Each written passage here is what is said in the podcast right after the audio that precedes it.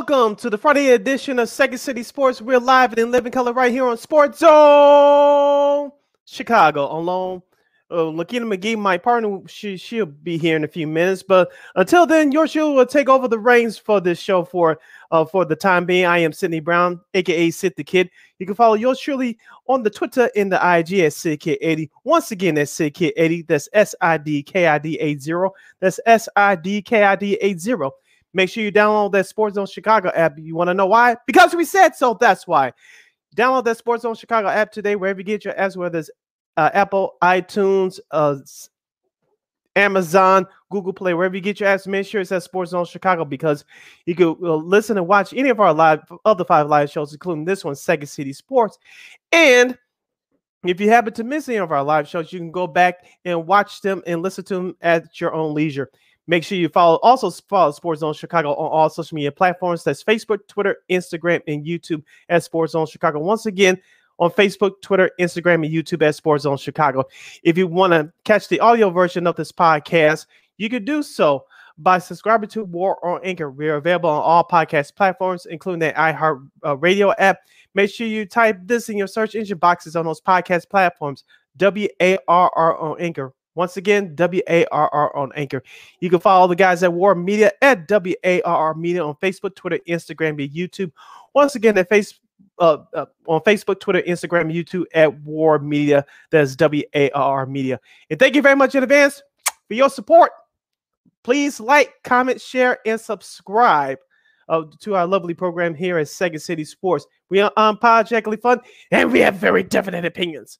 If you have an opinion of any of our topics during our two hour extravaganza, you can go to face uh, Sports Zone Chicago on Facebook or Sports Zone Chicago on YouTube and type in your questions in the comments, questions or comments in the comment section. You're sure to get them up on the screen for you. Let's start off this Friday edition of Second City Sports, uh, the first Friday show for the month of February. By uh, first of all, Happy Black History Month to all of you, to all those people listening and watching out there. Uh, the the topic that's been talked about all week long is the uh, Brian Flores, former NFL coach, who filed a lawsuit back on February 1st. Flores filed a class action lawsuit against the NFL, the New York Football Giants, the Denver Broncos, and the Miami Dolphins organizations alleging racial discrimination. The suit claims that the text messages he received from New England Patriots head coach Bill Belichick, as well as media reports, showed that the New York Giants decided to hire Brian Daboll the, the former offensive coordinator of the Buffalo Bills, as head coach before interviewing any minority candidates. The Giants, who scheduled an interview with Flores on, for January 27th, had allegedly decided on Daboll on by January 23rd. Flores also accused John Elway in the Broncos management of conducting another sham head coach interview with him back in 2019, arriving an hour late and appearing hungover after drinking heavily the night before. The lawsuit additionally alleges that Brian Flores' tenure with the Dolphins, team owner Stephen Ross pressured him to tank, deliberately lose games, offer him $100,000 each for each loss for, for the Dolphins to get a better draft picks for the following season. And to Tampa with the quarterback, uh, uh, to Tampa with the quarterback before free agency, which turned out to be uh, Tom Brady. Of course, Tom Brady went on to Tampa Bay from New England. If Flores refused to tank, achieving two consecutive winning series and refused to tamper. Ross fired him and lied about why. The Palm Beach Post reported that the quarterback, Tom Brady, was Tom Brady that I just mentioned. And also, with the lawsuit, uh, demands damages and injunctive relief in the form of, of changes to hiring, retention, termination, and pay transparency practices for coaching and executive positions in the NFL. Here's the thing, guys. I, I don't if Brian Flores didn't file this lawsuit, I don't think uh, um, that um, we'll be uh, talking about this as much. But with Brian Flores uh, filing this lawsuit, do do we think that it's going to change anything? I'm not sure. Remember, this is the 20th year of the Rooney Rule, and uh, a couple years ago, we had about eight or nine black head coaches that were hired but it, it's it's still a long process. We still have a long way, way to go before we get to that point. As I bring in my co-host, Miss Lakina McGee, uh, to the show. Lakina, how are you? Sorry about that, folks. Had a busy morning, so so uh, yeah, the, the Brian Flores uh, situation you know what? Look, I say good for him. I mean, look, it doesn't take a rocket science to say that there's a lot going on here with the, you know, with the hiring practices. You saw the coaching carousel from the National Football League so far with, you know, Doug Pederson been hired as the head coach of the Jags, but yet, you know, all the, you know, the, the vacancies so far have been filled by, you know, white coaches, you know, whether they're young or a little bit older. And look, for Flores, I mean, you know, all this started, you know, uh, I mean, uh, um, you know, Armando. I don't know if they, our buddy Armando, what's up, Armando? Said that helps civil rights. Welcome back, Armando. What's up? I know you've been there. You've been there uh, out of the out of the off the grid for a little bit, Armando. Nice to have you back. But yeah, I, I mean, you know? I don't know if it's gonna get to that. I, I don't think it's gonna get to like maybe you know maybe Al Sharpton or somebody like that ilk. You know, try to come in and you know and then you know probably they'll try to intervene. I don't think it's gonna get to that point. I think it's not. You know, there might be I wouldn't be surprised if you know, I don't know how you feel about this. I wouldn't be surprised if they settle this out of court because I think the last in the NFL needs to sort of like something like this to kind of, you know, go, you know, kind of go off the rails, if you will.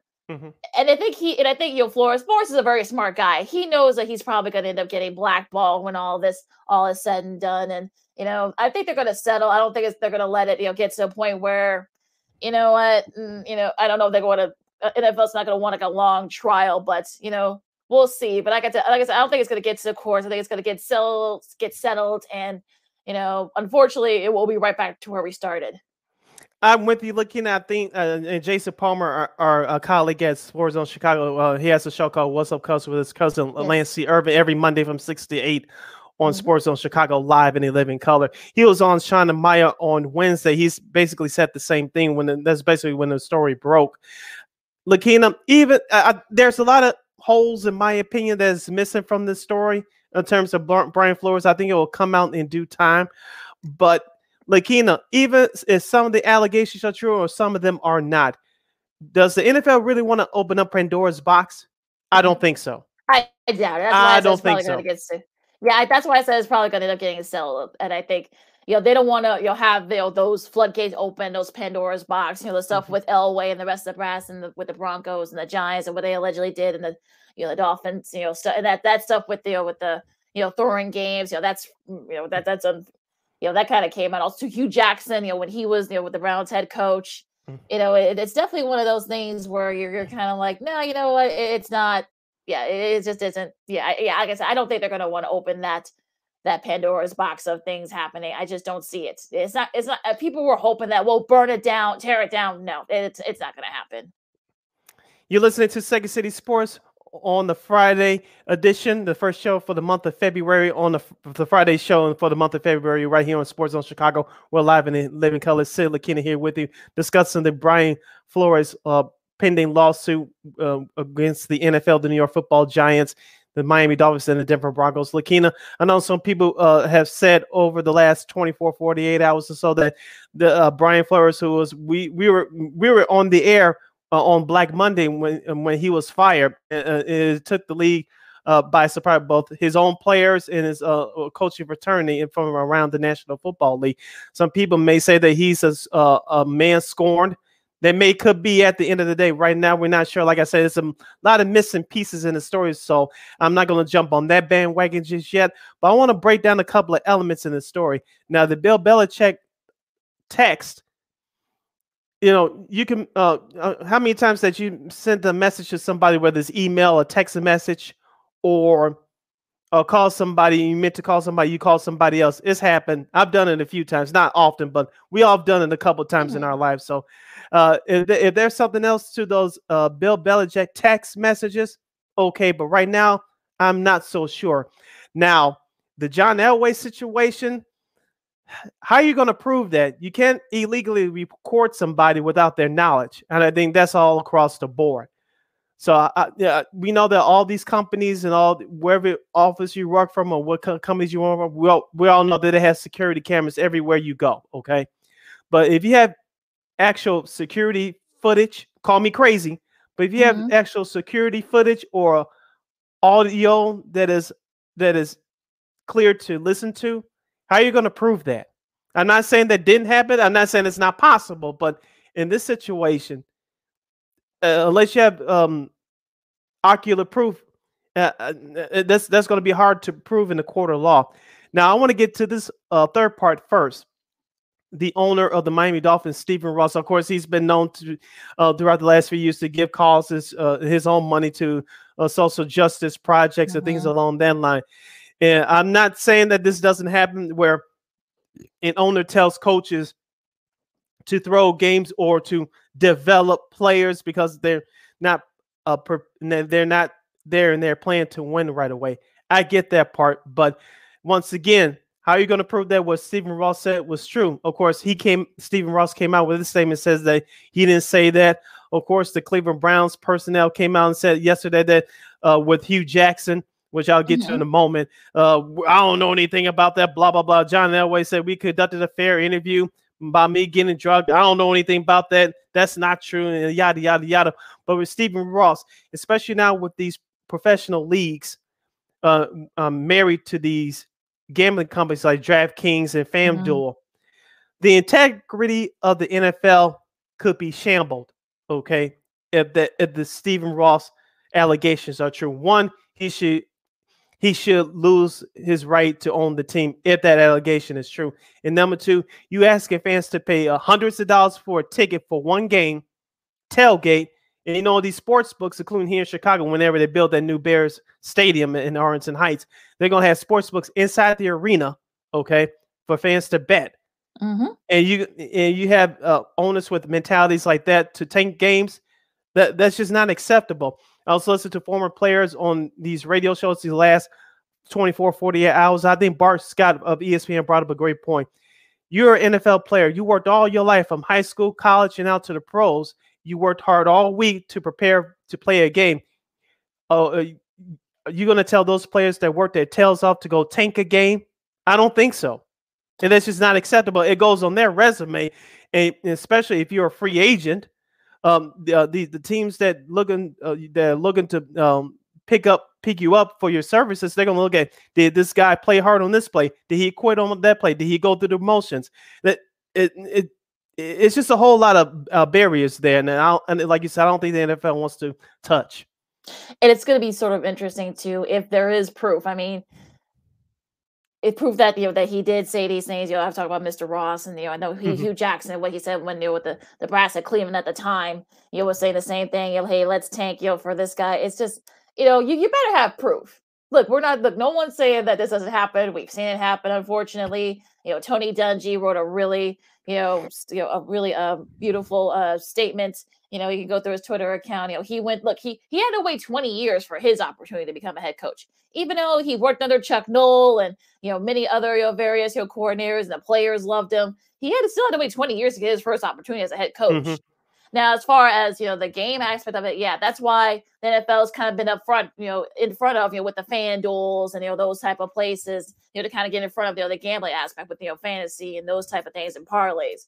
So if this thing here with the you know tanking game, tanking or you know throwing games and, and such, you know, yeah, I don't think it's gonna, you know, hopefully, you know, it doesn't open like that Pandora's box. I mean, all this other stuff with the, what the Giants did, allegedly did, and what Elway allegedly did, you know, and the rest of the brass, you know, that that's that's gonna be hard to prove unless you have like video of it or you have text mm-hmm. messages, you know, and emails and such.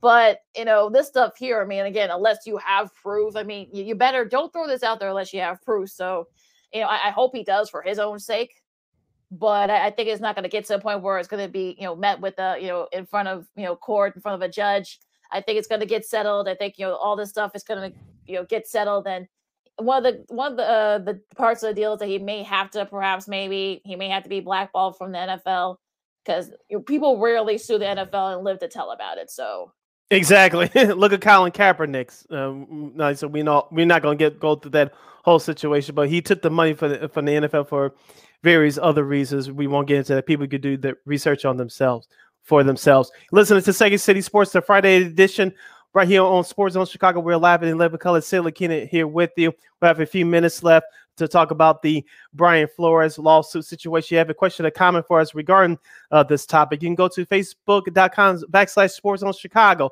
or go to Sports Zone Chicago on YouTube. Type in your questions or comments in the comment section. Lakina will get them up on the screen for you. Lakina, there's one person that that have been thinking about for the last 24 to 48 hours. I know this guy is mad that his team lost in the AFC Championship game last week. I'm talking about Kansas City Chiefs offensive coordinator Eric Bieniemy. He's been up, uh, he's been a candidate for these head coaching jobs the last two or three years. I, I believe that he's been the, a victim of his success, and that's why he hasn't gotten a head coaching job. Lakina, imagine if the Kansas City Chiefs beat uh, defeated the Cincinnati Bengals last Sunday. Remember, this is the weekend of the Pro Bowl, which no one cares about. You, you heard some players talking about this as this has been big news. Call me crazy, Lakina. This is going to dominate Super Bowl week next week in Los Angeles. You know the NFL does not want any of this smoke, but you know and I know that it's coming. If you're Eric Bieniemy, in a way, people can still reach out to him for comment right now, but he you know he doesn't have to talk. Okay, but imagine if the Kansas City Chiefs were getting ready to play the LA Rams next week in Los Angeles. Don't tell me that every reporter from around the world would have asked him a question regarding Brian Flores. Are you with Brian Flores? Are you going to join him in a lawsuit? Um, uh, are, uh, does this mean you finally going to get the job right now? Who you with? Who you against? And uh, it, it, it have been uh, been a crap show. So I know Eric Bieniemy still wants to coach in the National Football League, but I think on the on the flip side, I think in a way that he doesn't have to deal with this head on in front of a, a worldwide media next week in the Super Bowl in Los, on Los Angeles. I think this part is a blessing in disguise for him, as far as had to deal with the media while you're trying to get your team prepared to win a championship. It's sort of I don't know if it's going to get good to be. Think there might be some question about it. I think if you're the NFL, you want to try to control the narrative and say, you know, you know what, you know, there will be no questions. You know, I think you know, play, if players are free to maybe like express their opinions, but I don't think that they want to kind of get deep into it because I, you know, they don't want it to be, you know, go forward towards the game. It doesn't want to be taken away towards the NFL. You know, the Super Bowl, you know, the big stage, you know, in Los Angeles. There, there'll probably gonna be some limits too. I mean, with you know, COVID cases, even though it has plateaued in Los Angeles. It's still a very big issue. So I think there are going to be other things that they're gonna they're gonna be worried about, you know, besides this.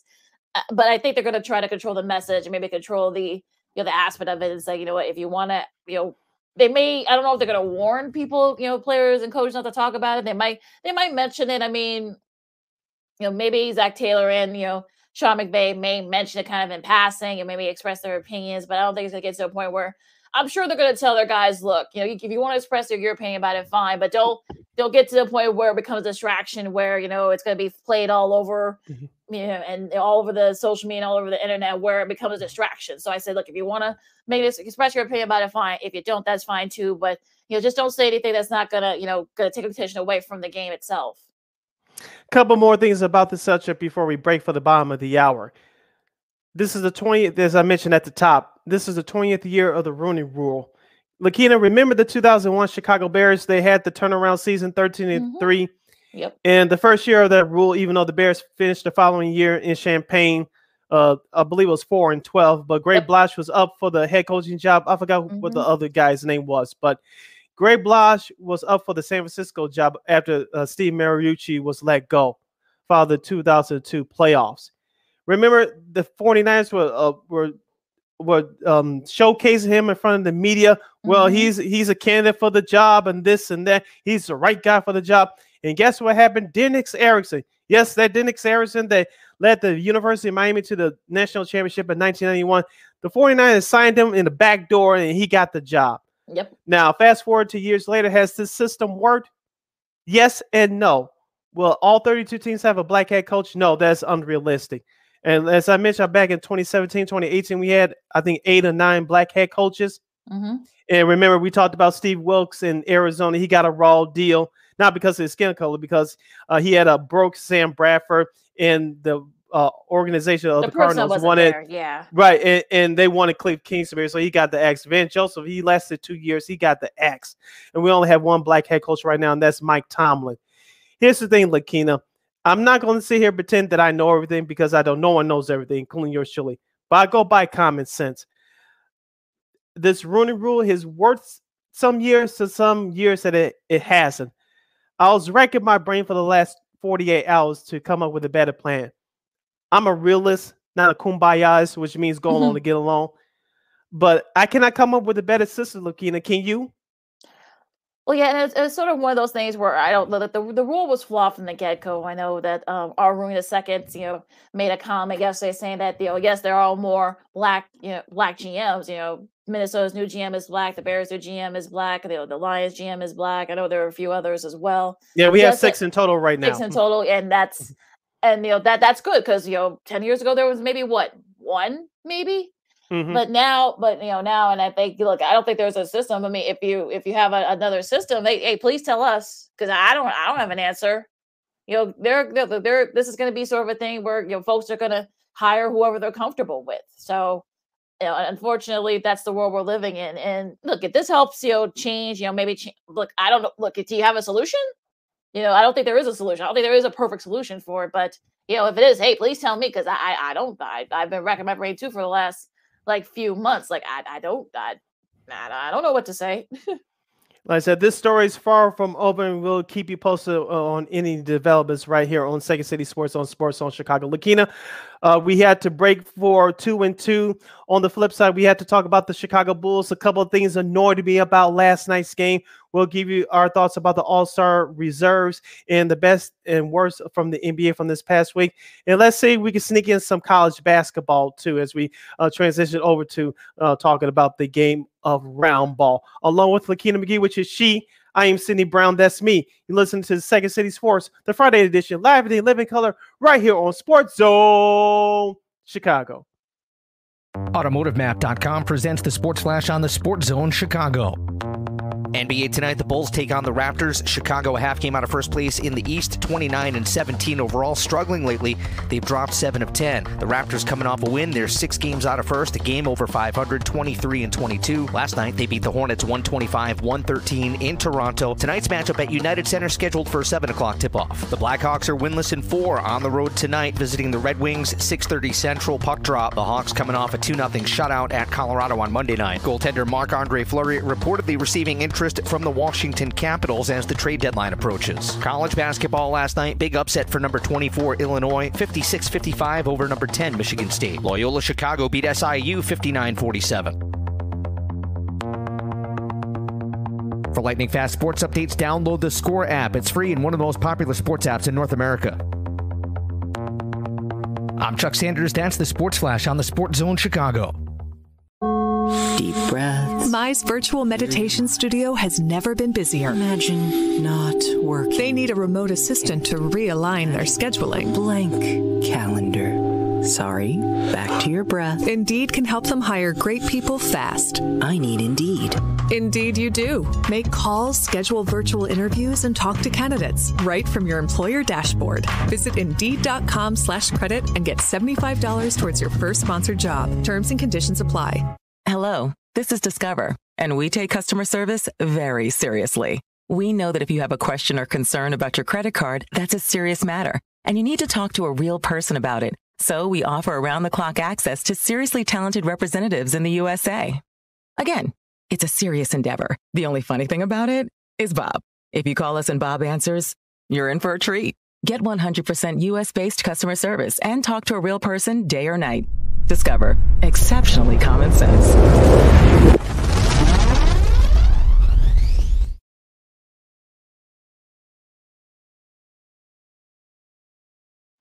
Welcome back to Sports Zone Chicago, Second City Sports Live and in living color on the Friday edition, the first Friday show for the month of February. Happy Black History Month to all those listening and watching out there, along with Miss Lakina McGee. I am Sydney Brown.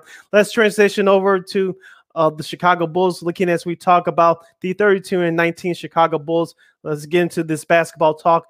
After defeating the Orlando Magic at the UC on Tuesday by 11, the Bulls in a makeup game from December 16th last night in Toronto, they drop a heartbreaker 127 to 122 to the Toronto Raptors on the road in overtime. DeMar DeRozan, the All Star starter, had 28 points off of 7 17 shooting. Zach LaVine, who was named uh, All Star reserve, we'll get to the rest of the list in just a moment. He had 15 points on 2 of 4 shooting from downtown, 6 to 10 overall. Coby White, the only person who did anything consistently coming off the bench, has 16 points, 4 of 8 shooting from downtown. Ayo Dosunmu in the starting role at the point guard position had 8 assists with 11 points and and four rebounds off of 5 of 12 shooting. Nikolai Vucevic in 39 minutes of action had 30 points and 18 rebounds. Lakina, I teased before the break, there's something that's been annoying me these last few games from the Chicago Bulls. We talk about the interior defense. We know that's been a problem all year. It's not just Vucevic, but Tony Bradley, who's been a big disappointment, and um, my guy Javonte Green. He could defend, but he's a small guy compared to Giannis and Blake Griffin and some of the other big guys, uh, Joel Embiid, who, who just kill him in, in, matchups because of his height.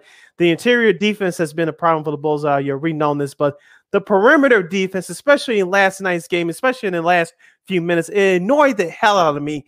And yes, we can place blame on the injuries with Caruso and Lonzo Ball to a certain extent. I get that, but shouldn't it be at least a little bit better than what I've been seeing for the last couple of weeks? It's sort of one of those days where you can tell, look, all their defensive guys are missing right now. Lonzo's, you know, missing. Alex Caruso's missing. I think they're your the, weather. You know, also you know, Derrick Jones Jr. as well believe it or not, whether folks like it or not, those are your best defensive guys. So and they're they're out for a while, and you kind of have to try to score more points, you know, than they than they do and your than your opponent. And unfortunately, in this case, it, it worked. It worked against Orlando, but you know, it didn't work against Toronto. And granted, Toronto has been playing better lately, so you know, they this will be four in a row for them. But is that AK yeah, or Marc Eversley calling you? I think yeah, that might be. Uh, they, well, they don't. Well, remember they don't really like they keep it. You know how they keep things too close to the vest, so they wouldn't be. Calling me, oh, but, okay. I was just making sure. yeah, yeah, but uh, yeah. I mean, look, you know, I, you know. I think people need to remember that he's still a rookie. Um, mm-hmm. leaving Gary, you know, Gary Trent Jr., who's been hot lately, wide open. You know, probably not the mm-hmm. smartest thing to do.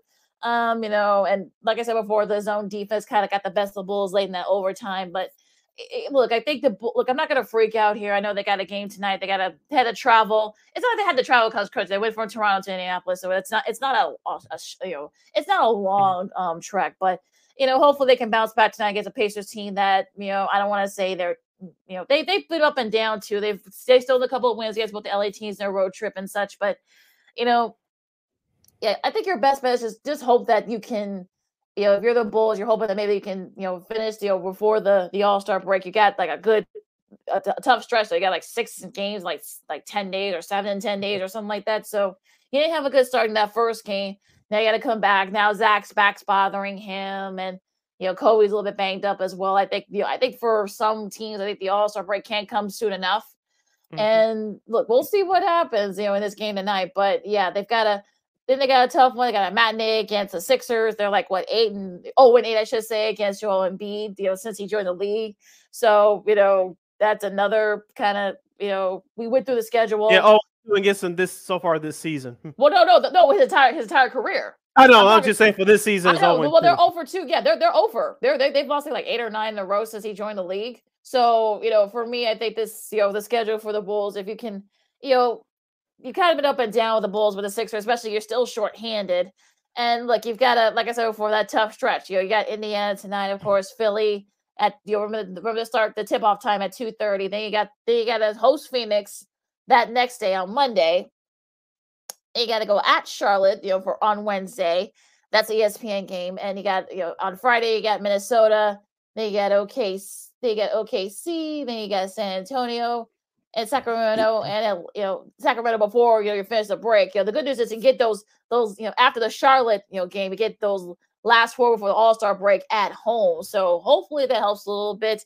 Hopefully you can finish like at five and two, or like maybe have it at four and three. You know then you can kind of have you know go into the break and just you know hold the fort until Caruso and Ball can come back and Jones Jr. as well.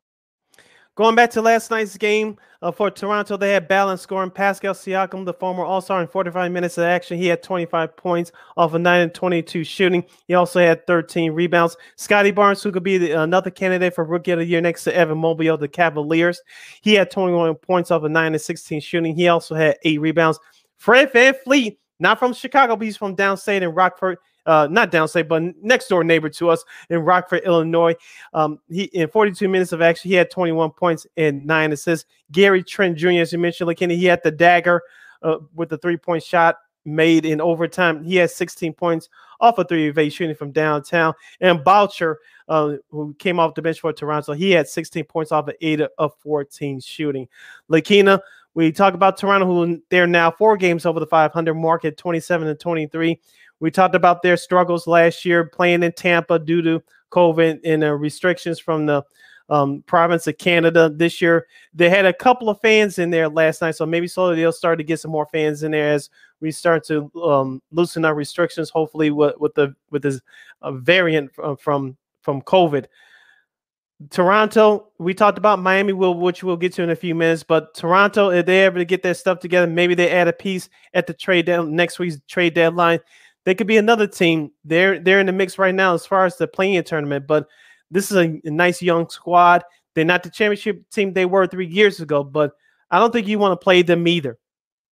Well, yeah, like we'll see what if they do, you know, pull off a, a move, you know, before a trade deadline next next Thursday. And look, it's going to be very interesting, you know. And then look, they had their you know a, a, slow start earlier this year. Now they're kind of back into it. I think they're like I think they're only about half full, and they you know, there was a time when they couldn't play in front of anyone in Toronto. Mm-hmm. So now it's I think like half full now. You know, they may after the All Star break, they you know with numbers going down, they may go back at full capacity. So we'll see. But you know, look, I think Toronto's sort of one of those teams you know, they have to were the kind of like you know that one and done with you know you know Kawhi came and won a championship and then left, and then you have all these other. But you know, look, VanVleet, we'll get to him in a second. You know, they got Siakam still there, so you got they got players there, and I and I think the Toronto are they a contender in the East? You know, who knows? But you know, they're they. I think if you're a Raptors fan, there are plenty out there. I think you're you're happy where you're at right now. Mm-hmm. Just a reminder: the Bulls Pacers game can be seen tonight at 6 p.m. local time on NBC Sports Chicago. Nationally, it can be seen on NBA League Pass. You're listening to Second City Sports, the Friday edition. We're live in living color on Sports Zone Chicago. Sid Lakina here with you as we talk Bulls in the NBA. Lakina, as we always do, let's go backwards as far as the best and worst of the. Uh, before we do that, uh, we, we mentioned a couple of players that were announced as All Star reserves for the All Star game in a couple of weeks uh, in the state of Ohio, Cleveland to be exact, the city.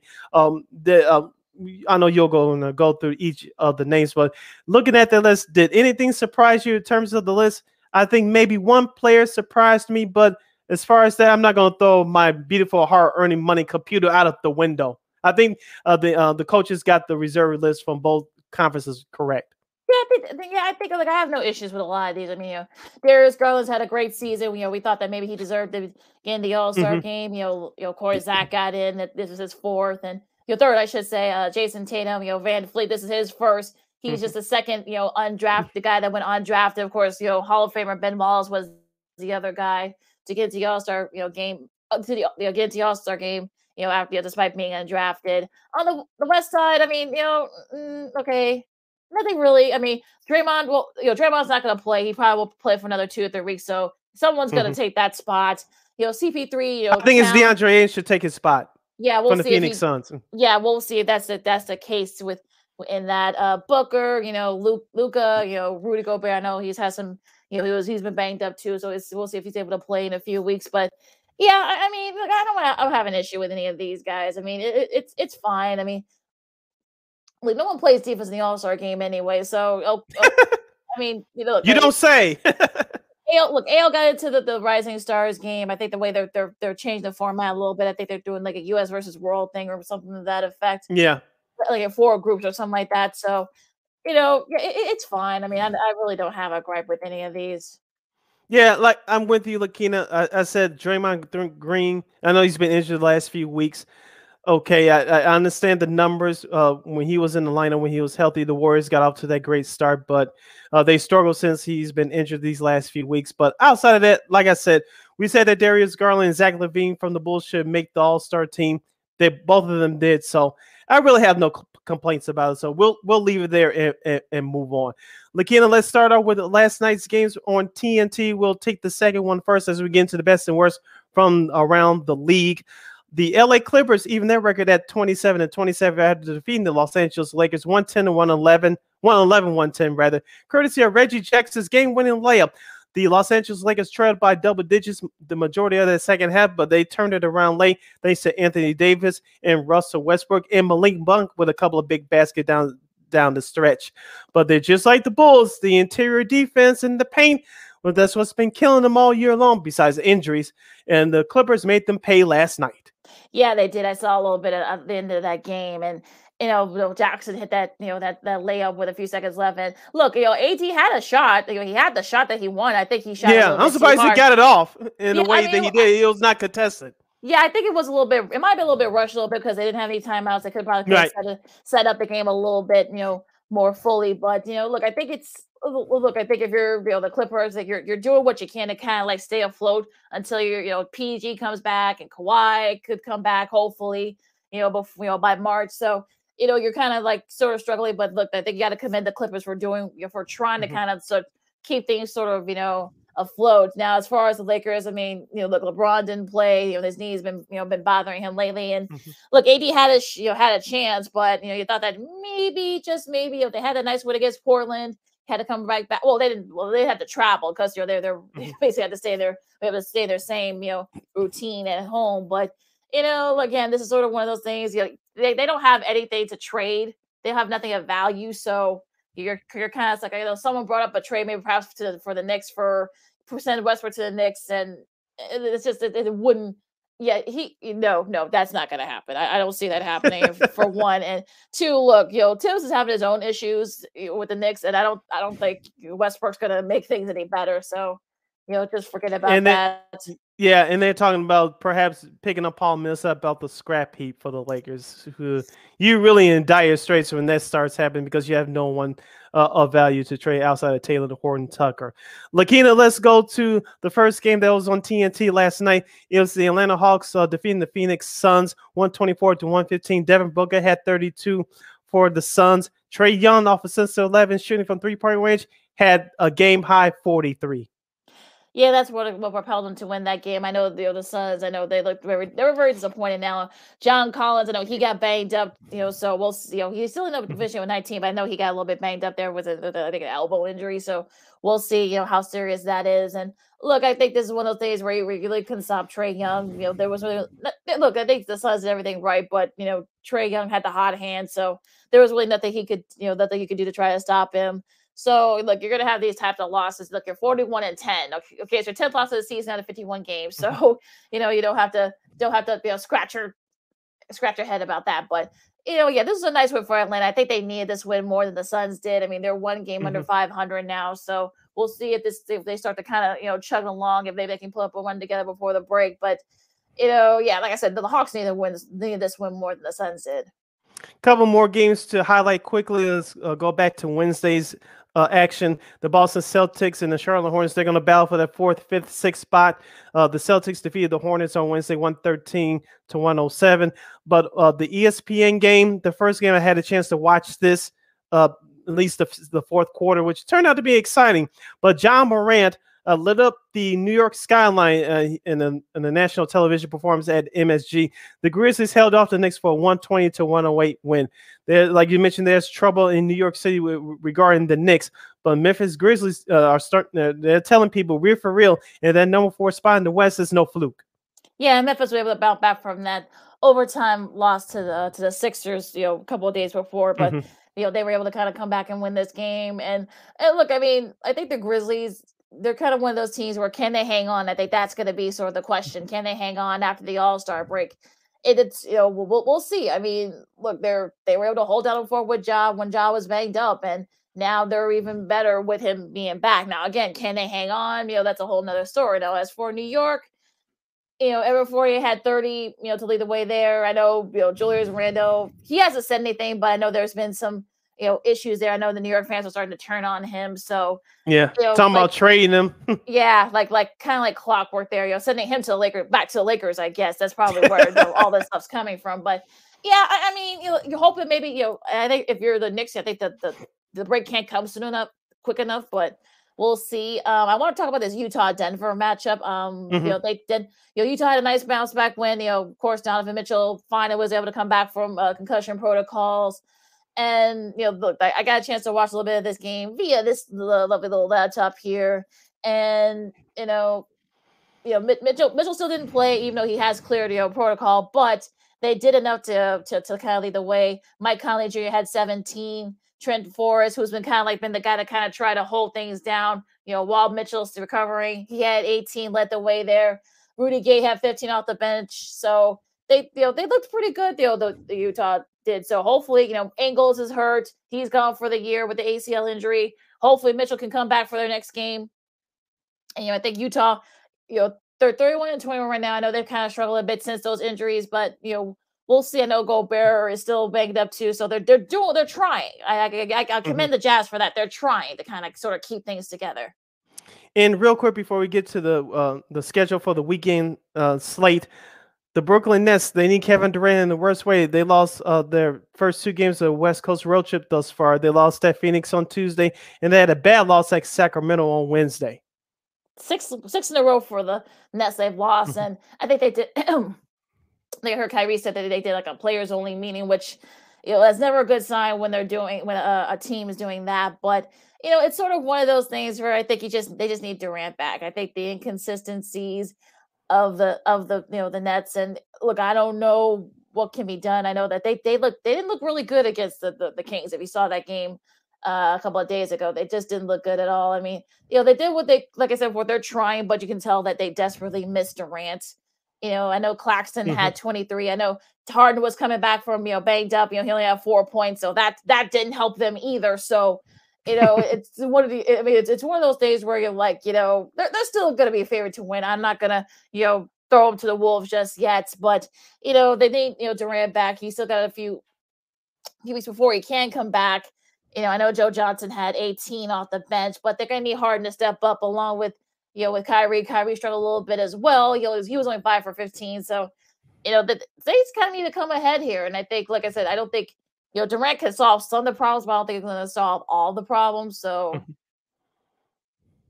You're listening to Second City Sports, the first Friday show for the month of February. Happy Black History Month, along with Lakina McGee. I am Sydney Brown. You, are listening to Sports Zone Chicago. Lakina, quickly, let's go to the, some of the key games for this weekend, starting with tonight, which is the Friday night schedule. There is a doubleheader, but not on ESPN. The first game will be at 6 o'clock on NBA TV will be the Cleveland Cavaliers visiting Charlotte to take on the Hornets at six o'clock. The Celtics and Pistons. Remember that rivalry back when we were kids, Lakina? How mm-hmm. times have changed. That's also is going down at six o'clock. Uh, of course, Bulls Pacers at the same time. At 6:30, the Hawks will travel to Toronto to take on the Raptors. 7:30, Houston at San Antonio. At 8 o'clock, mentioned the aforementioned Brooklyn Nets. They'll pay a visit to the injury Utah Jazz. At 8 o'clock, New Orleans at Denver to take on the Nuggets. At 9 o'clock on ESPN, Philadelphia at Dallas to take on the Mavericks. The Mavericks trying to bounce back for a bad loss on Wednesday oh. against OKC in overtime. Luka had a oh. triple double in that game, but wasted it, that, that, was that ugly. performance. Yeah, if you yeah, saw the performance, yeah. they wasted. Uh, Dort kind of mm-hmm. led the mm-hmm. way there. Dort took over in that overtime, so yeah, that's why they and were the th- able to. fall. Yeah, and the Thunder and the Blazers will wrap up tonight's schedule at uh, nine o'clock. Yeah, on Saturday you got you know the start time here at four o'clock. I think this was a makeup game. Think that's why for the, the the early start time, Memphis and Orlando. That should be a fun one. Uh, Miami coming off a big win against San Antonio. They needed that win desperately too after losing, you know, after losing earlier this week to Boston. So they really needed that win last, you know, a couple of nights ago. But they'll go to Charlotte to continue their road trip and continue their East Coast road trip. They'll play Washington and the ABC game of the week at 7:30 our time. You got the Knicks and the Lakers both for having their struggles. We'll see if the there's no yet if LeBron's gonna be back for that game. You know, hopefully he can't because you know they really need him. Um, Milwaukee and Portland. You know, I know Milwaukee's kind of had their struggles too. Portland, mm-hmm. you know, is trying to keep things afloat. With, with Dame out, you know, he'll be out for a while. And uh, OKC and Sacramento. I know Sacramento's been having some issues you know, and such. You know, OKC, like I said, all yeah, they got blown out by the Warriors last yes, night. They, yeah, I saw that. It was just ooh, not terrible. I think these are these are kind of you know uh, coming to uh, coming to a head in uh, Sacramento. Don't be surprised if you see some of their guys get traded, or at the mm-hmm. very least, you know, the subject of trade rumors uh, against OKC at nine o'clock on Saturday tomorrow. Yep. Wrapping up the weekend schedule, let's go to Sunday. Of course, the 76ers will travel here to Chicago to take on the Bulls at 2.30. At 2.30 on Sunday, the Pistons go to Minnesota to take on a, a surprising Timberwolves. They're right in the playoff mix in the West. At 2.30 on NBA TV is Brooklyn at Denver. This should be exciting, especially if you get James Harden and Kyrie Irving back. If you get Jokic back on the flip side for uh, Denver, he didn't play on Wednesday and they lost to Utah. At 5 o'clock, the Pacers will travel to Cleveland to take on the Cavaliers. At the same time, Boston at Orlando. At five o'clock on Sunday night on ESPN, we have Atlanta at Dallas. That should be a fun one. Luka versus Trae Young. At six o'clock, New Orleans at Houston. NBA TV will wrap up the Sunday night schedule with Milwaukee at the LA Clippers. You know what? What what's kind of got you kind of caught your you know caught your uh, attention in your line so far in the NBA? Real quick before we go to break. Uh, Washington's upset win at Philadelphia on Wednesday. They beat Philadelphia by by four. Uh, Joel Embiid, as I mentioned uh, on our last show, he's having a very good year. I know he was in he was out mm-hmm. early in the season because of COVID, yes. but he's really picked it up. Lakina, you mentioned Milwaukee. Uh, th- this regular season is about them getting healthy. They're going to win enough games, and they're preparing for the playoffs. So uh, I'm not too much worried about them. You mentioned the Knicks and their struggles. Uh, you may have some players be, uh, be become available by this time next week, as far as the trade deadline is concerned. We'll see. We'll see about that. But as I said before, regarding to the Chicago Bulls, if they can keep their uh, play at or slightly above 500, they're going to be okay. Do I see Philadelphia run away with the East? No. Do I see Boston? No. Do I see Milwaukee? No. Philadelphia? No. Uh, what's the other team? Miami? They're playing Miami. good right now. Do I see them run away with it? No. Cleveland, they've been a surprise team in the league this year. Do I see them going on a magical one run? No. So if you're the Bulls, you're okay. Just play your game and hold down the fort for the rest of this month, and hopefully you get Caruso and Lonzo Ball back, hopefully without any setbacks, and you should be ready to uh, set up shop to take over the Eastern Conference in, just in time for the playoffs there are three games that are separating between first, you know, the, the top seed and the six in the six seed, which is Brooklyn. Of course, the you know the Bulls have the the you know the percentage points, you know, weird you know tiebreaker thing. I don't know. Don't ask us how that works, but mm-hmm. um, mm-hmm. you know that's why the, the Bulls are right now the one seed. Of course, got Miami, the Sixers, the Bucks, the Cavs. I don't know if the Cavs are going to hang on. I don't. I, I don't see it happening. And then you get the Nets, you know, and their pro their issues. You know, six you know six you know losses in a row. They got Toronto. They're getting hot the, the Hornets up and down. You know, got Boston. You don't know what to get from them, and also to Atlanta. Those are like your top ten right now. And as far as the Western Conference is concerned, of course, Phoenix. You know, of course, the the Warriors. Even though despite winning eight in, eight in a row, the Suns have been playing pretty well themselves. They're still number one. I know that's sort of hard to believe for some people, but the Suns are the number one seed in the West right now. You know, the Warriors are two games back. Despite you know, despite of you know their great you know run, the Grizz are still six and a half back. You know, the Jazz are even further back than that with all their injury issues at 10 and a half mm-hmm. back. They get the Mavs, they get the you know, the Nuggets. Those are your top six. Then the seven through ten, the, the, the, the these teams will be playing in the play-in tournament if if the, the season ended today. The T Wolves, the Clippers, the Lakers, and the Trailblazers. So I don't see. Maybe the Pelicans are probably trying to make a run for those last, you know, those last couple of spots, maybe. But if you're the Lakers and the Clippers, you know, the, the Clippers, you're just you're just hoping that you can stay there until you know PG can come back and maybe perhaps mm-hmm. hopefully Kawhi can come back at some point. The Lakers, I don't know what else. You know, what what can they do? Because you know, like like you said, they don't really have anything to, to, to trade for. So I don't know. Real quickly, Keenan, before we break for the top of the hour, did you hear this story about Jerry West? I believe he's still consulting with the Los Angeles Clippers right now. Yes. Uh, he got his uh, season tickets from the Lakers yes. Revolt.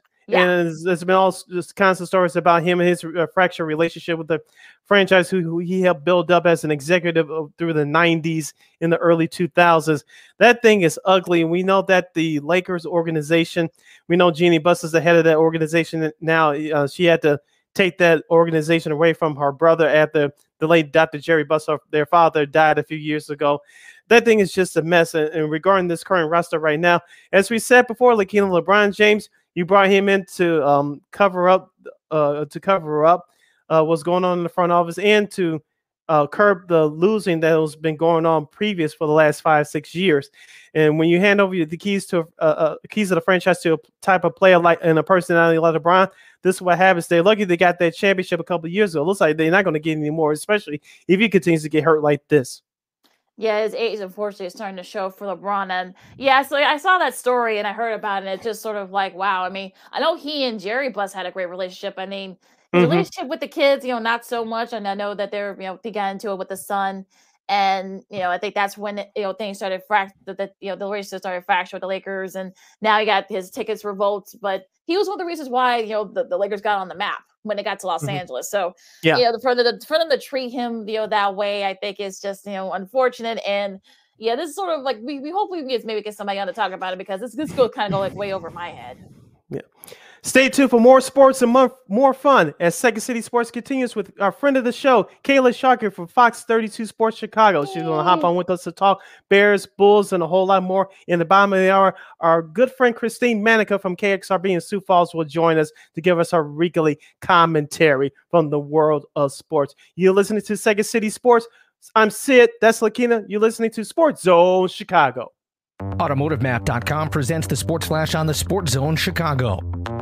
NBA tonight, the Bulls take on the Raptors. Chicago a half game out of first place in the East, 29 and 17 overall. Struggling lately, they've dropped 7 of 10. The Raptors coming off a win. They're six games out of first, a game over 500, 23 and 22. Last night, they beat the Hornets 125 113 in Toronto. Tonight's matchup at United Center scheduled for 7 o'clock tip off. The Blackhawks are winless in four on the road tonight, visiting the Red Wings, 6:30 Central puck drop. The Hawks coming off a 2 0 shutout at Colorado on Monday night. Goaltender Marc Andre Fleury reportedly receiving interest from the Washington Capitals as the trade deadline approaches. College basketball last night, big upset for number 24 Illinois, 56 55 over number 10 Michigan State. Loyola Chicago beat SIU 59 47. For lightning fast sports updates, download the Score app. It's free and one of the most popular sports apps in North America. I'm Chuck Sanders. That's the Sports Flash on the Sports Zone Chicago. Deep breaths. Mize virtual meditation studio has never been busier. Imagine not working. They need a remote assistant to realign their scheduling. Blank calendar. Sorry, back to your breath. Indeed can help them hire great people fast. I need Indeed. Indeed, you do. Make calls, schedule virtual interviews, and talk to candidates right from your employer dashboard. Visit Indeed.com slash credit and get $75 towards your first sponsored job. Terms and conditions apply. Hello, this is Discover, and we take customer service very seriously. We know that if you have a question or concern about your credit card, that's a serious matter, and you need to talk to a real person about it. So we offer around the clock access to seriously talented representatives in the USA. Again, it's a serious endeavor. The only funny thing about it is Bob. If you call us and Bob answers, you're in for a treat. Get 100% US based customer service and talk to a real person day or night. Discover exceptionally common sense.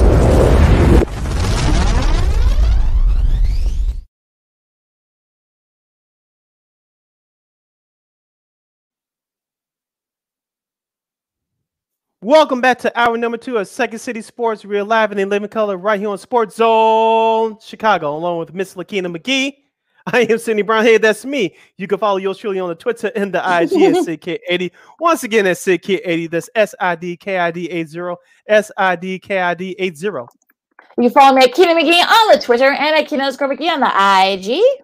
If you have a question or comment for our guest that's coming up, you can go to Sports Zone Chicago's Facebook page or Sports Zone Chicago on YouTube. Type in questions or comments in the comment section.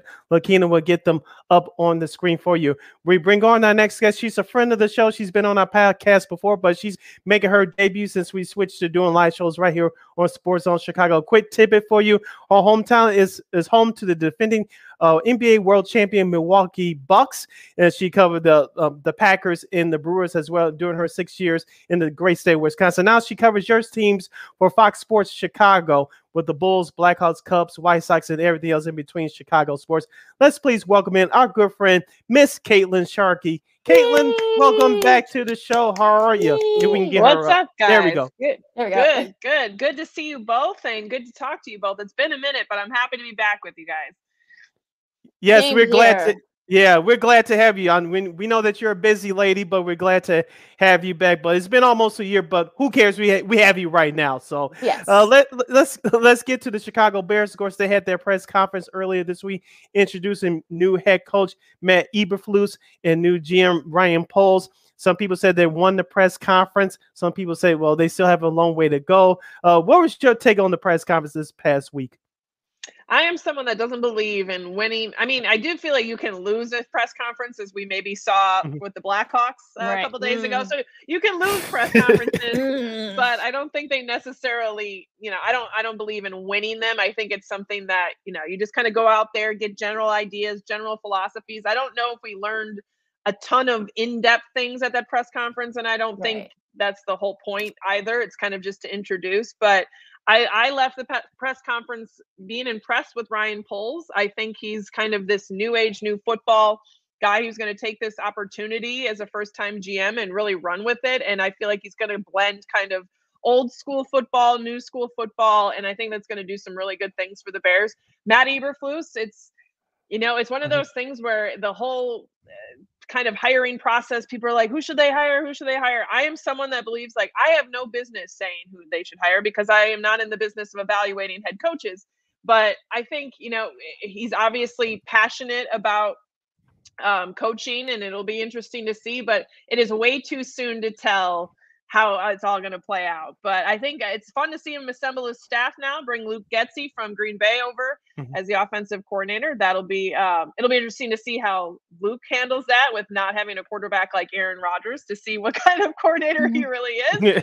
Obviously, I'm sure that made him look pretty good for a number of years, but um, it's it's exciting stuff. And I think all in all, it's just change, and that's what everybody wanted. So now we'll see how it kind of plays out on the field. Do you think this team can contend next year, or do you think they're gonna have to maybe make do a few like changes, maybe like trade like maybe a Khalil Mack or you know somebody mm-hmm. like that? You know, I know they definitely need a line help. Where do you think the direction the Bears will go? You know, during this off season.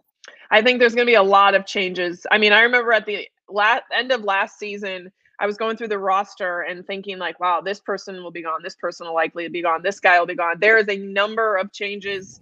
They're not like in a you know a, a cap nightmare situation but understanding that they they had some of these deals where you know it wasn't like a long term thing. The quarterback room is going to look obviously very different outside of justin fields but the defense outside of roquan smith and some of the younger guys and trevis Gipson and those guys coming up it's going to look totally different. And I think it, whether or not they can contend, compete in the division, especially, will depend on who they value in bringing back and maybe what free agents they can get because right now it, it, they're in a tough situation they have some tough decisions to make it but i think a lot of people are concerned about the offense and i still feel like they still are missing some pieces to get to where they want to be Good friend of the show, Caitlin Sharkey from Fox 32 Chicago Sports, is joining us right here on the Friday edition of Second City Sports, live in the living color right here on Sports Zone Chicago. Celia Lakina here with you. Caitlin, uh, going back to new head coach Matt Eberflus, uh, we talked about this on the show before, uh, Lakina, that um, not yeah. too many people have talked about this, but this team under Matt Nagy was very undisciplined with the stupid penalties, the false mm-hmm. starts. It, it, was just very Punching inexcusable. People, yeah. yeah. but um, Matt Eberflus uh, pointed out at the press conference earlier this week that he's very disciplined, he's very detailed. And you saw that uh, when he was defensive coordinating the Indianapolis Colts, they were the top uh, five defenses in the league the last two years. Uh, talk to us about how uh, how he's going to bring accountability to this franchise, which they so desperately need. Yeah, and I think it's it's interesting because we constantly heard that word from you know, after these losses, we would hear the coaches speak or the players speak about accountability, but you never really believed it. You're like, okay, mm-hmm. I know that you know you're supposed to be held accountable for these mistakes and these penalties and these mm-hmm. miscommunication issues, but you never really saw anything change. So it'll be interesting to see with the players that are remaining because then you look at like where was the accountability falling on some of those vets that are now going right. to be walking out the door mm-hmm. or is it going to be on some of these younger guys who are kind of learning what it means to be accountable in the league right like it's one thing to make these mistakes and kind of chalk it up to well this was this and this is this and we heard a lot of that i feel like in post game interviews last year with the bears so I, I, you know, Matt Eberflus gave me that like you rah rah like coach speak like we're gonna hold him accountable and that's all great and you know he can tell him to run all he wants and all of those things and th- those are good things to have but until right. you actually see it played out and you see these players you know because I just remember Roquan Smith after games saying like we need to look in the mirror and you know hold each other accountable and then it's like three more losses came after that and you're kind of you know with the same issues so I think like people like to think it's a quick fix, but um, it's going to depend on who's who's in that locker room when the season starts. That's going to be very interesting to see what happens. Now, let's go to the NBA hardware for a second there, Caitlin. Um, the Bulls, you know, of course, they got the number one seed right now by a few, you know, percentage points. We won't get into the weird, you know, tiebreakers against, you know, over uh over the Heat right now. But you know, where do you think where do you think the ceiling is for the Bulls? I mean, you know, the injuries. I know Caruso and Ball they're still out. So do you think can they stay at the top of the East though? You think? And they're in a tough situation, and I feel like we haven't. this All Star break. So anything, not that I don't pay attention to anything before the All Star break, but I feel like we mm-hmm. learn a lot about NBA teams once the All Star break comes in the second half of the season. That's when you can kind of really get a sense of what these teams are. And obviously, the Bulls have dealt with a number of injuries, a number of COVID issues. Now Zach LaVine's playing through a hurt back. That's not what you want to hear from your one of your superstars. So I think they're a good team. I think they play well together. I think Ayo is having an incredible season and it's so fun to watch, but I don't think they're going to stay in that top spot. I think they'll make the playoffs, but um, there's some tough competition in the East, and we kind of saw them falter and get blown out against the really good teams. Um, where you you know people are like they're they're really trying hard, and those teams aren't even trying yet. I don't buy into that part of it, but I think mm-hmm if they stay at this level of health or lack thereof, it's gonna be it's gonna be a tough second half. What do you think that Arturas Karnisovas and Gia Marc Eversley, what do you think they're going to do at the February 10th trade deadline? Do you think they're going to get an interior guy to come and, and uh, control the paint? Do you think they need another scorer? What do you think they'll do on February 10th? I think I think they need some, you know, rim protection and controlling the mm-hmm. paint certainly is something that they're missing. I think they have great scores, and that's something that that's a great to see from a guy like Ayo Dosunmu or between the combination of DeMar DeRozan and Zach LaVine and Vucevic last night even, you know, they have the scores, they have those positions covered, I feel like, but they need some help in the paint. They need some help in the rim protection part of the game and maybe they'll go out. It's you just kind of wonder who are well, who are they going to mm-hmm. get? What do they have to give up? Is it worth it? Do you mess with the gel of the team at this point? And this is a situation where I feel like NBA front offices at this point in the season are faced with a lot of tough decisions because basketball is the kind of game where you throw in a free agent who, in your mind, can help with these things, but all of a sudden it doesn't flow with the lineup. It mm-hmm. doesn't flow with the rest of the team. Now, what have you done? Right? It it's a yeah. very tricky situation to be in. So it's a matter of how much the Bulls front office trusts the group that they have right now, or if they feel that it's worth taking that chance and bringing someone in to help. DeMar DeRozan, you just mentioned, Caitlin has been amazing. You know, he's chilling with the team. You know, he went, you know, just you know, you know, down to Champaign for Ayo's a jersey retirement a few uh, weeks, a few, few, weeks back. You know, we heard all the time, you know, oh, well, this would be a good fit. You know, he and Zach won't get along, and blah blah blah you know, what expectations expectations did you have for you know for DeRozan being here, and has he exceeded them for you? I think so. I was one of those people that I've been a fan of DeMar DeRozan, and I know what he was capable of because I was on the other side when the Raptors were beating the crap out of the Bucks a couple uh, years ago. and so I had like flashbacks of DeMar DeRozan, even Fred Van VanVleet, like dropping three pointers. So like when I heard about DeMar's the move to get DeMar, I was like, oh, this is you know this is a good addition. And I think now people are kind of seeing with the right fit what he's capable of. And I think he's just a stand-up teammate. He's a stand-up player.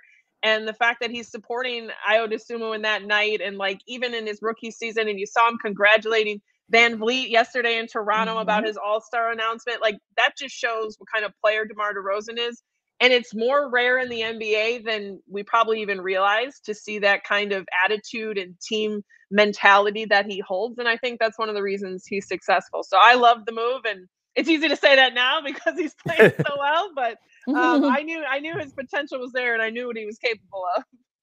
Uh, staying with the Bulls, Caitlin, of course, head coach Billy Donovan is, is, known as a defensive coach, and he gets the best out of his guys. Of course, uh, uh, AK and Marc Eversley, their their uh, big move last year was bringing in Nikolai Vucevic. But I'll go with uh, my question about Billy Donovan.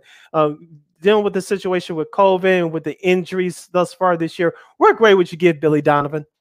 I think he's doing a heck of a job, and I think it's the whole COVID part of it aside, and that's a lot of an undertaking. I mean, I remember listening to one of his press conferences a couple months ago, even, and he was like, I don't even know who's available. I don't know what my team's going to look like. So, given like that's the circumstance and situation that they were dealing with, but yet he still coached up the players that were available, held them accountable, mm-hmm. speaking about accountability, and you can tell that he's going to take what he has that night and bring out the best of those players. So I think he's done a heck of a job. Um, you hope he can they can stay in first place so he can coach um, in the All Star game. But um, yeah, I think it was a great fit and a great move, and um, hopefully they can continue to you know kind of right the ship right now because I feel like they're kind of teetering a little bit. Yeah, I gotta agree with you on that. Mm-hmm. Um, you know, we'll you know the let's go to the college hardware for a second. And speaking of, you know, Ayo's you know former you know alma mater Illinois, you know, Kofi Cockburn was big in that uh, upset win again. Well, not I wouldn't say it's upset, but you know they're kind of pretty even right now against Wisconsin. You know, you're gonna make Caitlin cry right now. Don't do it. I know, I know, I, didn't I, know. I, I, was, I was, to that Wisconsin team. Well, I'll say she didn't go to that Wisconsin. Remember, she went to Wisconsin Milwaukee. Yes, um, exactly. yeah, so yeah, totally different Wisconsin uh, school. But yeah, uh, what do you think the can the can this Illinois team go far in the tournament? I know they've you they've shown some flashes. You know, they're you know they've had a couple of you know bad losses early in the season here and there. But what, what do you think? Know, can they kind of compete not only in the Big Ten but also to maybe pass for maybe not a championship per se, but you know go far in the tournament? I hope so. I hope so. I mean, at least they know what it's like to be there, and those players that are you know Kofi Cockburn, Curbelo, like they know what that atmosphere is like, and how to how to what it takes to compete um, in a tournament to even get to the tournament. So I think their win over Wisconsin was a big one in showing like we don't care what you're ranked, we don't care where you're standing right now. It's and I think that's one of the beauties of college basketball because you like to say that it's really anyone's tournament, especially when you get into the tournament. But um, I hope so. I th- I have high hopes for them. I think the, even just the confidence in the kind of evolution of Kofi Cockburn. We didn't really see that because when you have a superstar like Ayo Dosunmu front and center for your team, you kind of you know you're not paying attention as cl- closely to the, the mentality and the style of Kofi Cockburn. But now we're seeing it, and it was so fun to watch the other night. Him, you know, stack up a huge stat line and continue to do that. So I think they have the pieces. Um, it'll just be a matter of that they can all stay healthy and you know get hot at the right time, which we know is the key when it comes to March Madness. Kaylin Sharkey at Fox 32 Sports here in Chicago is joining us right here on Second City Sports on the Friday edition. We're live and in living color. Sid Lakina here with you. Kaylin, let's go back to football. Uh, as we mentioned at the, as I mentioned at the top of the top of this hour that you covered the Green Bay Packers for six years before you moved to Chicago. You covered the Packers. Uh, of course, uh, they ended their season in heartbreak with the uh, last second loss to the 49ers. I predicted on this show that Aaron Rodgers will be playing his last year in the Green Bay Packers uniform. I'm still going to stick to my prediction. Of course, the Packers are $45 million, I believe, in the hole in terms of the salary cap space. yep. They may or may not tag wide receiver Davante Adams. Where do you see Aaron Rodgers playing next year? Whew, well, now I feel like he's officially not going to retire because he's not going to share the same spotlight or class with Tom Brady. He wants mm-hmm. it all by himself. Mm-hmm. So um, I think okay. So now you're like, okay, well, he's not going to retire. So where's he going to go? Um, I'd be lying if I had any idea. I don't think he's going to come back um, to Green Bay. If he does, they the cap situation that's my that's my that's my reasoning behind why when mm-hmm. people are like why would he not it's not anything personal i don't think it's like anything bigger than the fact of how are they going to keep the pieces they want to keep for him to convince him that okay we're not rebuilding we're not reloading we're going all in again and i don't mm-hmm. know this loss to the 49ers was one that like kind of sucked the life out of maybe this idea that they're close, they're close, they're close. Uh, it should have been their year, right? They should have right. won that game. And now you start looking at things differently. Like maybe they don't have the pieces. Maybe they need to adjust. Um, what's that going to look like for Aaron Rodgers? So, and I do not think that Davante Adams deserves just a franchise tag, and they'll say like, "We fixed the." No, like this man should get. I know he's. I know he's asking. Well, there's reports that he's asking thirty million a year. I don't know if he's going to get that money, but he deserves, you know, a big contract. He's one of the best wide receivers in the game. So they have a lot of tough decisions, and I don't think that Aaron is going to kind of sit around and, oh, maybe this will work out, maybe it's not. But to think about him at with another team is the grass always greener, right? So it's like you give up what you know and what you know that you have more control of versus now you go to a team that they're like, whoa, whoa, whoa, no, we call the shots. This is this is what we're gonna do. Either you fit into it or you don't, and you learn a new offense. So I I don't it's gonna be fascinating to to hmm. figure out where he goes. Hopefully, we won't get a repeat of what we saw last year and that all that drama. But that's oh god, I hope not. Yeah. I hope not. I hope not. Uh, I know. I, I, know my colleagues there are hoping that's not the case either. I know. I, I'm sure. I'm sure. Uh, you know, the Blackhawks. I oh god. I mean, I, I don't. You know, Sid. I mean, Caitlin. I don't. I honestly know where to, where to go with this because we all saw the video of what happened. You know, Rocky Wirtz, you know, mm-hmm. kind of got on, you know, got on, I don't want to say a, ti- well, maybe it was a tirade, you know, with that whole thing with the situation with Kyle Beach. Now there's a lot of little lawsuit coming out. We know, there are three more victims, you know, accusing the Hawks of kind of doing the same thing they're kind of getting to the point where they're becoming an afterthought here in Chicago. Mm-hmm. I mean, they had their championships and such. You saw Wayne Gretzky eviscerate them, you know, probably mm-hmm. worse than they did when they did when he scored 18 points against the Blackhawks in the, you know, the 85 conference uh, finals. you remember that, Sid? But uh, what do you think about the Hawks situation? I mean, they're, they're kind of becoming a footnote right now, Caitlin. Yeah, and it's unfortunate for them, but sometimes you know it's not it's not me saying like you get what you deserve but sometimes people have to be put in situations where they're kind of called out for like this isn't okay and this lack of change or this lack of perspective or eventually you know they say what's done in the dark is going to come to light well mm-hmm. sometimes that you know the, the world has a weird way of kind of working itself out and you feel for the players that are mm-hmm. out there you know frustrated that the, the team is not performing the way they wanted to, but it kind of felt, you know, just off from the start of the season. So it's not like they're doing anything that we're like, oh, we're surprised that they're losing all these games. Well, for a couple months now, we're like, they accepted like this is Blackhawks hockey right now. And mm-hmm. it's not a good thing, mm-hmm. but um, I feel like they just have so much going on. They have a lot to figure out. Um, and it's kind of some soul searching moments for them and you know I, even doing highlights or like talking about them as they head into the break you know I, I said something last night on air like they take the next week off and i'm like do are we going to notice? Right? Like it's one of those things where it's like the bulls are playing for things you know there's all these new exciting moves with the bears there's there's other tickets in town so i think they have some some soul searching to do and to figure out which direction they want this franchise to go from here on out because you don't want to, the slippery slope of irrelevance you know in sports it happens fast and pretty yeah. soon you know mm-hmm. no one's coming to games no one's buying your gear no one you know and they fans are what keeps these teams up and running so it'll be interesting to see how they handle all of this we're heading down the home stretch with Caitlin Sharkey, good friend of the show from Fox 32 Chicago Sports, right here on the Friday edition of Second City Sports. Sid Lakina you right here on Sports Zone Chicago. Caitlin, let's go back to football. Of course, Cincinnati and Los Angeles Rams will play for the NFL Championship next Sunday night from Los Angeles. But I know you have one perspective when you're actually covering the games you're there in the press box. You had to look at things differently. But as a fan outside of Wild Card Weekend, this has been the best stretch of playoffs maybe ever. Uh, give us your thoughts about the, the playoff action you know, that you've witnessed so far as a fan. It's been a blast, and yes, I wish I was uh, covering those games, but it's also been fun to relax and enjoy them and watch great football. And you know, you kind of take a break from the Bears season, you step back, you're like, oh, this is what it look like every single. It should be happening here, right? like, oh, this is exciting. Like, these are really good teams. Um, so it's been great playoff action. I'm actually going to miss it this Sunday, you know, like not having an exciting game to watch because it's been so great. But the Bengals and the Rams, two very likable teams. Uh, oh, you don't care about the Pro Bowl?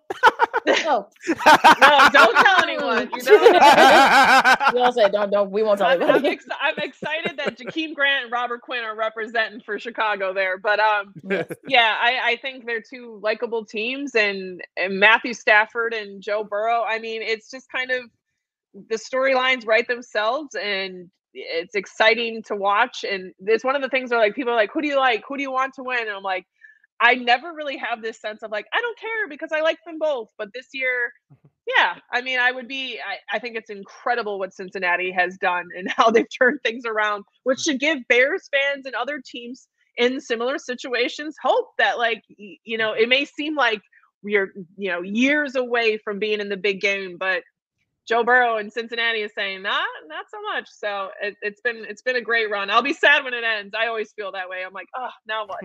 yeah, we all feel that way. Uh, uh, Cubs and White Sox baseball. I mean, they're in a lockout. You know, the owners want to bring in a mediator.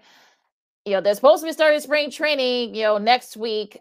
Obviously, that's not going to happen do you think we'll miss any games? And do you think the Cubs and the White Sox will be able? There will be spring training in, and if so, what do you think they'll start? Will we miss any games? Like that's the important question. I mean, I they're they're inching close to that point. Um, I think if this goes on, you know, in the next couple weeks, well, yeah, you're push you're pushing everything back. Um, it's talking about slippery slopes of irrelevancy. Baseball doesn't want to play with this, and this is the part that kind of to me is so hard to like wrap my head around because it's like you don't want to be out of this you don't want this to be your spotlight. You don't want this the reason why people are talking about baseball when you know the NFL and the NBA are taking all these numbers and ratings and then you don't want people to forget not that people are going to forget about baseball but out of sight out of mind goes so far and I think it's going to be interesting to see how they get their act together and quickly because I mean people this is like this is our hope, especially of the, these people that live in the Midwest where it's cold. We're like, I need something. I need baseball. Yeah, I need right. to hear like the crack of the bat. I need to see them at spring training, even if I'm not there. It makes me feel like, all right, mm-hmm. we're almost out of this winter. And when you don't have that, I don't know about you guys, but like I feel like, oh my God, winter's never going to end because we're not talking mm-hmm. about baseball. Yes, uh, yes, you know, Kayla, I'm a White Sox fan. We have a team that could, could possibly win the World Series. Yep. I remember right. 1994. I'm not going to break my uh, computer, uh. so I'm, I'm going to leave that alone. But you know, winning I, the division. I've heard that one. That's been brought up a lot to me in the last couple weeks. Everyone's like, "Oh my God, this is the yeah. Sox year, and it's going to be blown out." Yeah, yeah. oh gosh. But you know, we won a division last year. Of course, this year have higher expectations. If they start the season late or you know missing any regular season games, that's going to be disappointing. But. I'm still hopeful. But they're not going to miss any regular season games. They probably miss a week or two of spring training, which is still important. But I don't think they'll miss any regular season games. So I'll leave it at that. We'll see what happens. Uh, last moment or two with our good friend Caitlin Sharkey of Fox 32 Sports in Chicago, right here on Second City Sports, the Friday edition, live and in living color. Sid Lakina here with you. Caitlin, one more issue about football. Of course, Brian Flores, now ex head coach of the Miami Dolphins. He filed a lawsuit um, uh, against the NFL, the New York Football Giants, Denver. Uh, um, and, and, a couple other teams, I'm sure. I mentioned the Dolphins earlier this week. Uh, of course, uh, we broke down the situations earlier in the show. Uh, do you think the NFL will ever get it right in terms of hiring minority of black head coaches? Do you think that this uh, lawsuit will uh, uh, produce to any, any change? Me personally, I don't think so. But mm-hmm. uh, what do you think about all this? I, I, think it's a whole lot missing in this story. We just scratching the yes, surface right now. I was gonna say, yeah. I feel like the the speed at which the statements were released by the teams and the league and it, mm-hmm. kind of like, well, how do we all know like what is missing? So I agree with you, Sid I feel like I still feel like they're far ways away, and that that hurts my heart and my soul because it shouldn't be that way. But I don't think something like this will. I mean, not that it's the same thing, but even look what's going on in Washington and all of oh, those. Yeah. You yeah. know, it's like nothing, but nothing still has changed. They're still rolling. Here's our new uniforms. Here's our new name. Like, ignore what's behind going on behind the curtain. And I think that's what we're seeing here, mm-hmm. so to speak. It's going to be newsworthy, and it should be, and it's going to be talked about quite a bit. But will it actually make a difference? And you know, I saw, you know, these these head coaching spots are being filled up and I'm going down the list and I'm like, well, that doesn't look like uh, any change to me. So mm-hmm. um, mm-hmm. the, the excuses will continue to come, the reasonings will continue to come. And if they want to think that, you know, end zone painting and helmet decals are enough, that's what they're going to do. And it's unfortunate and it's, it's heartbreaking, but you hope that someone, someone eventually gets it right hope hopefully you know if mm-hmm. look if you have if you have a you know kind of like a formula to fix it you know please tell us because right like I said earlier like I, I I I don't know I don't want to speak for you guys but I don't have anything uh last question for me um Jim Harbaugh uh yeah, how serious was any? Were there any initial talks, you know, with him perhaps coming to the Bears? Of course, now he's telling Michigan fans, "Oh, I'm here, you know, I'm where I want to be." what do you think? I, I saw a tweet that like that Michigan uh, was this girl that like quote tweeted the tweet, and it was like Michigan was like, "We're he, well, we're back. He's with us, basically." And the girl was like, "He broke up with you guys. He was gonna break up with you guys." And that's exactly what it felt like. Like he just didn't find anything better at night when he went out. Like you know, he's just like, "Oh, go back." That's like, that's, that's what it reminded me of. But um, I mean, George McCaskey said that would not comment if they talked to Jim Harbaugh or not. Obviously, I don't think they did because uh, we would have heard about it in some in mm-hmm. some respects. So I mean, I'm sure there was serious interest with him and the Vikings, but the way that he was just like, I'm gonna go back, and then everyone's like, well, all right, like I don't know, it just put Michigan in a bind for sure, which was interesting. But um, who knows when we'll see him back in the NFL? But there's obviously a lot of interest there. But I just thought it was funny, like the social media reactions keep us going, guys, because oh, sometimes yeah. it it yeah. just feels so heavy, and you just have to remind yourself, like it's sports. Like yes. you can laugh about it, like we're talking about football, and I appreciate those moments that people just have the most hilarious tweets and can make me laugh about how Michigan is like the girlfriend he was going to break up with decided to go back to. Go back to your wife. No. yeah, yeah, exactly. That's kind of that's kind of how it felt like. It, it's crazy. last last question for me, Kaylin. We like to end our questions with a fun question, especially with you, because you know, you you get us, you get us. Many people do, but you're one of the first people that that gets us. The, mine is a two parter. Uh, I, if my memory serves, you, you on the last time we had you on, you said you played soccer uh, growing up, correct? Uh, volleyball and basketball. Basketball. I, okay. I, I, I, had like a very short-lived soccer career because I okay. once I figured out you had to run, I was out. I was out. okay. yeah, but with that being said, of course, many athletes have their uh, game day routines uh, and superstitions and things along that line. What type of music you like listening to to get yourself pumped up? What did you have any weird superstition or any type of music that get you psyched up to go get oh, ready to go I, play? I would, I mean, when I would get my like ankles taped up and I would put my like pre wrap in my hair and my messy bun, like it was always hip hop. Even now, like if I'm going to do something like any kind of cardio, like mm-hmm. Meek Mill Dreams and Nightmares will forever be the the one uh pump up song that I'm just it just has always been that way. But um not too many superstitions, but always had to have the like strip of pre-wrap in my hair even though the trainers would yell at me and tell me it's for like the ankles and taping. I'd be like it holds my hair back perfectly and you know, that was that was the thing i always had to have in my hair. Otherwise i felt like off. I couldn't play my best game if i didn't have that in my hair we love it. The rebel, the rebel Sharkey. Yes, rebel yes, Sharkey. yes, we love that. uh, um, my second part, my last question from from me. Uh, we we we see these athletes now. Uh, we we see it before every game. They come in uh, dressed uh, um sharply. Some others dressed uh, outrageously.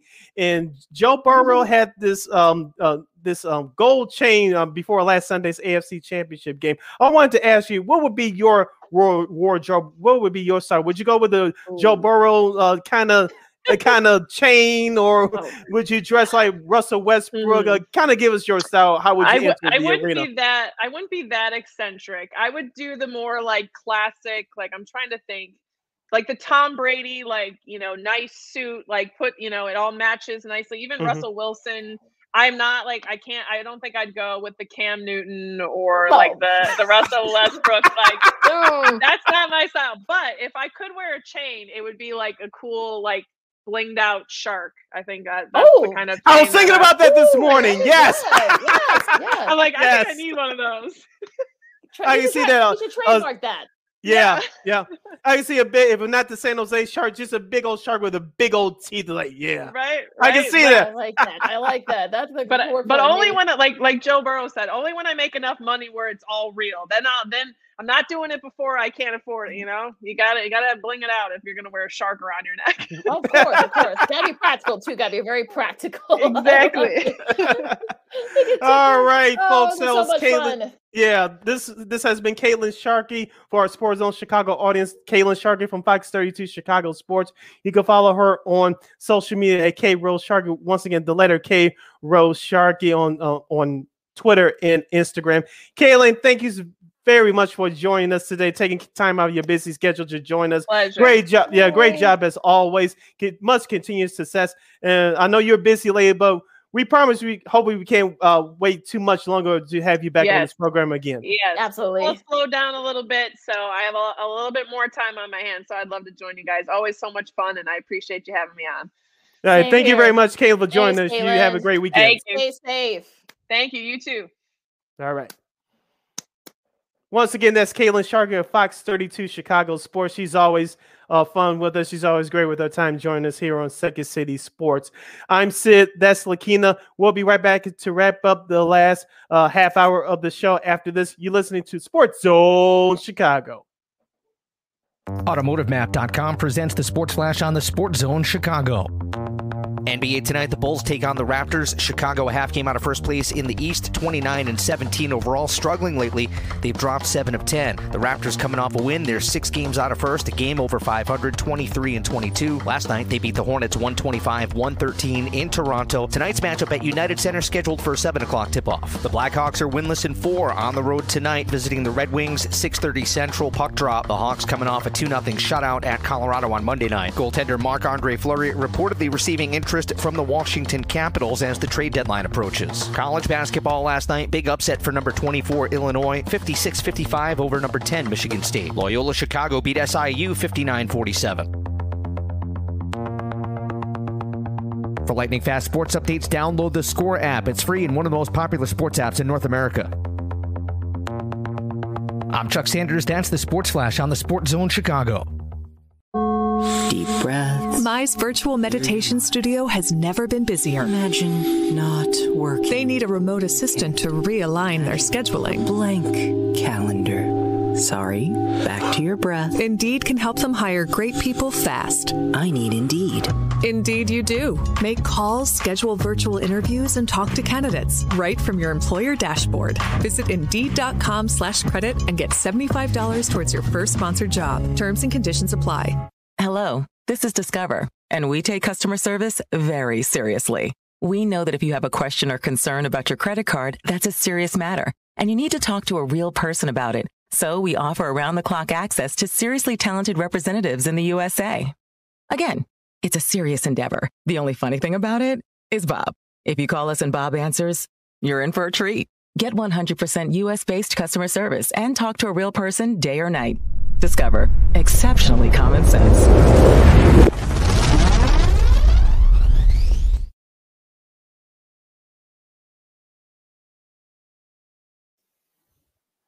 Welcome back to Second City Sports Live in a living color on a Friday edition right here on Sports Zone Chicago, along with Miss Lakina McGee, which is she. I am Cindy Brown. Hey, that's me. Um, this is the last segment of the show for the weekend for the day. uh, you can follow yours truly on the Twitter and the IG at CK80. Once again, at CK80. That's S I D K I D 80. S I D K I D 80. Yvonne McKinney McGee on the Twitter and Akina underscore McGee on the IG. Normally at this time, our good friend Christine Manica from KXRB will be joining us, but she has the week off. She'll be, uh, hopefully, she'll be back with us next week as we preview the Super Bowl between the Rams and the Bengals. Lakina, uh, we meant to do this uh, last hour, but we have a little bit more time. Let's uh, go back to the best and week that uh, best and worst the, in the week that was in college basketball. I'll start off with Wednesday's action. I watched the majority of this game via my television. It was the Fighting Illini, who were ranked number 18 in the country. They defeated number 11 Wisconsin 80 to 67. Kofi Cockburn, you mentioned, Lakina, during our interview with Miss Caitlin Sharkey. He had a career high of 37 points. Uh, he um, as Illinois' game plan. Illinois game plan is, is to feed the beast, and they did that. As I mentioned, Cockburn finished with 37 points off of six of 19 shooting. Uh, Grandison had 14 points off of 5 mm-hmm. and nine shooting, including three of six from downtown. Trent Frazier struggled shooting from the outside, but he still ended up with seven points and seven assists. My guy Alfonso Plummer he struggled big time with six points off of one and seven shooting, including one and six from three point range. But Lakina, Aaron Curbelo made the difference coming off the bench mm-hmm. for the. Atlanta. Of course, he's been missing due to concussion protocols all season long. He chipped in with seven points off the bench in 11 minutes of action. Lakina, I'm not saying this team is gonna uh, going to go to the Final Four. I still need to see more, but this team is more focused now than it's ever been. The only problem that I have, I know this is the game plan for all levels of basketball, high school, college, and the pros, but Illinois takes too many three point shots from me. Uh, yeah. that, it almost got away with them. Uh, uh got it got away from them in the second half. Of course, Wisconsin was 0 for 9 in the first half shooting from three point range. I know yep. went to 0 for 10, 0 for 11 before they hit their first three point shot. But this Illini team is rolling right now. They had a tough win at Northwestern last Saturday, but they came back and dominated Wisconsin in the second half down in, in Champaign. Yeah, Col- yeah, I think Cockburn definitely kind of led the charge there with 37 for for the Illini. And like you said, said you know Wisconsin's one of those teams where they kind of live and die by three, and you know it killed them. You know early on, you know they were they couldn't get their threes together. Like think about it, like I said, they're like oh for 11 or 12 before they hit their first three, and then they end up they end up finishing like three for 24 from three. So that's what killed them. Of course, Jordan. You know, Johnny Davis, I should say, had 22 points. Mm-hmm. You know, he was one of the, the you know the few guys in double figures, one of only two guys in double figures for the Badgers. Now, you know, thankfully Cockburn had 37 because, you know, he was really the only one that scored. I mean, Grandison had mm-hmm. 14. Like I said, for Frazier struggled. And, you know, thank, thank goodness for Cockburn. I mean, I was talking to uh, another one of our uh, favorites, away for rival, you know, who's an Illinois grad. You know, he said, you know, I, I can't imagine, you know, this you know, imagine, you know, he because he should be, you know, Cockburn should be, you know, right there in the thick of it for Player of the Year honors, mm-hmm. not just Big Ten but nationally. And I think he's right. Uh, but just imagine if he had not been there. So he decided not to come back or decided to transfer Kentucky like, like it was rumored, you know, for the, you know for a few uh few months before in the off season. So I think he's definitely kept his team afloat. We'll see what happens. They got a tough schedule. Come, they got a tough like the last couple, you know, next couple of games coming up. So we'll see mm-hmm. where mm-hmm. Illinois is. But yeah, I mean, a nice big win for them against Wisconsin. Yeah, they're the outright leaders in the Big Ten as of this broadcast. They are nine and two in Big Ten action, uh, leading Wisconsin and Michigan State. Uh, sticking with Wednesday's action, looking in the Big Ten, Purdue, number four ranked team in the country. I think they have a, a prime chance to get into the Final Four. They take care of Minnesota on the road, eighty-eight to seventy-three. Nice big win for uh, Purdue. Pulled away late for Minnesota. Jaden Ivey, of course. You know, we talked about him last week against that buzzer with that buzzer beater earlier this week. You know, on Sunday against against Ohio State. But yeah, 21 points, he led the way there. And look, Purdue's sort of been up and down. You know, they're kind of like they're sort of like right there, like either I think they're just out, outside. I think they're second only to Illinois, you know, in the in the loss column. So I they only they're they're even I think they have a lot of you know games and such. So yeah, it's going to be very interesting though as it gets down to sort of like you know the last like few weeks of the regular season. Um, you know, we talked, of course, you know, Marquette. Marquette swept their season series against Villanova. You know, pulling away mm-hmm. from them. I saw a little bit of that game you know, look, Shaka Smart's gotten those, you know, the Eagles playing pretty well. We we forgot to mention this to, to Caitlin, but uh, because she, you know, of course, she grew up in that area. But yeah, it's gonna be mm-hmm. very, you know, it's just see how far they can go because you know, like I said, you know, four their three of their, you know, two of their like their four losses that Villanova has happened at the hands of Marquette. So we'll see if they can kind of keep it up. Xavier keeping pace with them, the Big East. I'm talking about Villanova. They just edge out Butler by a point. Um, you know, Notre Dame, you know, they needed that win against Miami. And Miami, like I said, they're in like near like the top. They mm-hmm. may look the AC may only get like two teams this year. that's how down the ACC is. Yeah, yeah. That that's yeah. I'm not trying to be funny, but that that's true. I mean, they're they're down right now in the ACC. They so. usually get about three, uh, uh, four to five teams in there. Right now, but now the rumor, mm. rumors are that they may only get two. So you know, take that. Yeah, that that's pretty bad. So you know, and that Miami lost to Notre Dame, you know, didn't help.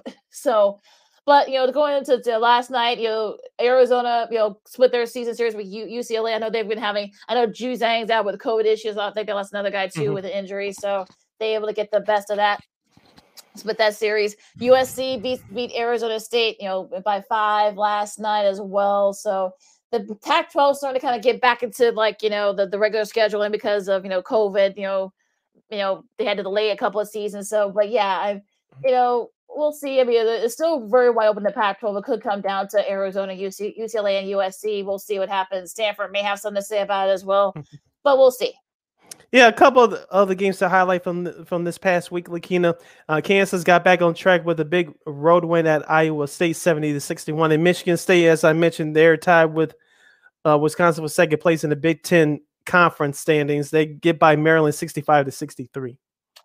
And also to uh, Kentucky, you know, staying that that Wednesday, uh, that Wednesday, Kentucky, you know, held off uh, the finding Jerry Stackhouses and Vanderbilt by seven. But we talked about this guy a, a few weeks ago, Oscar Tshiebwe. You know, had another.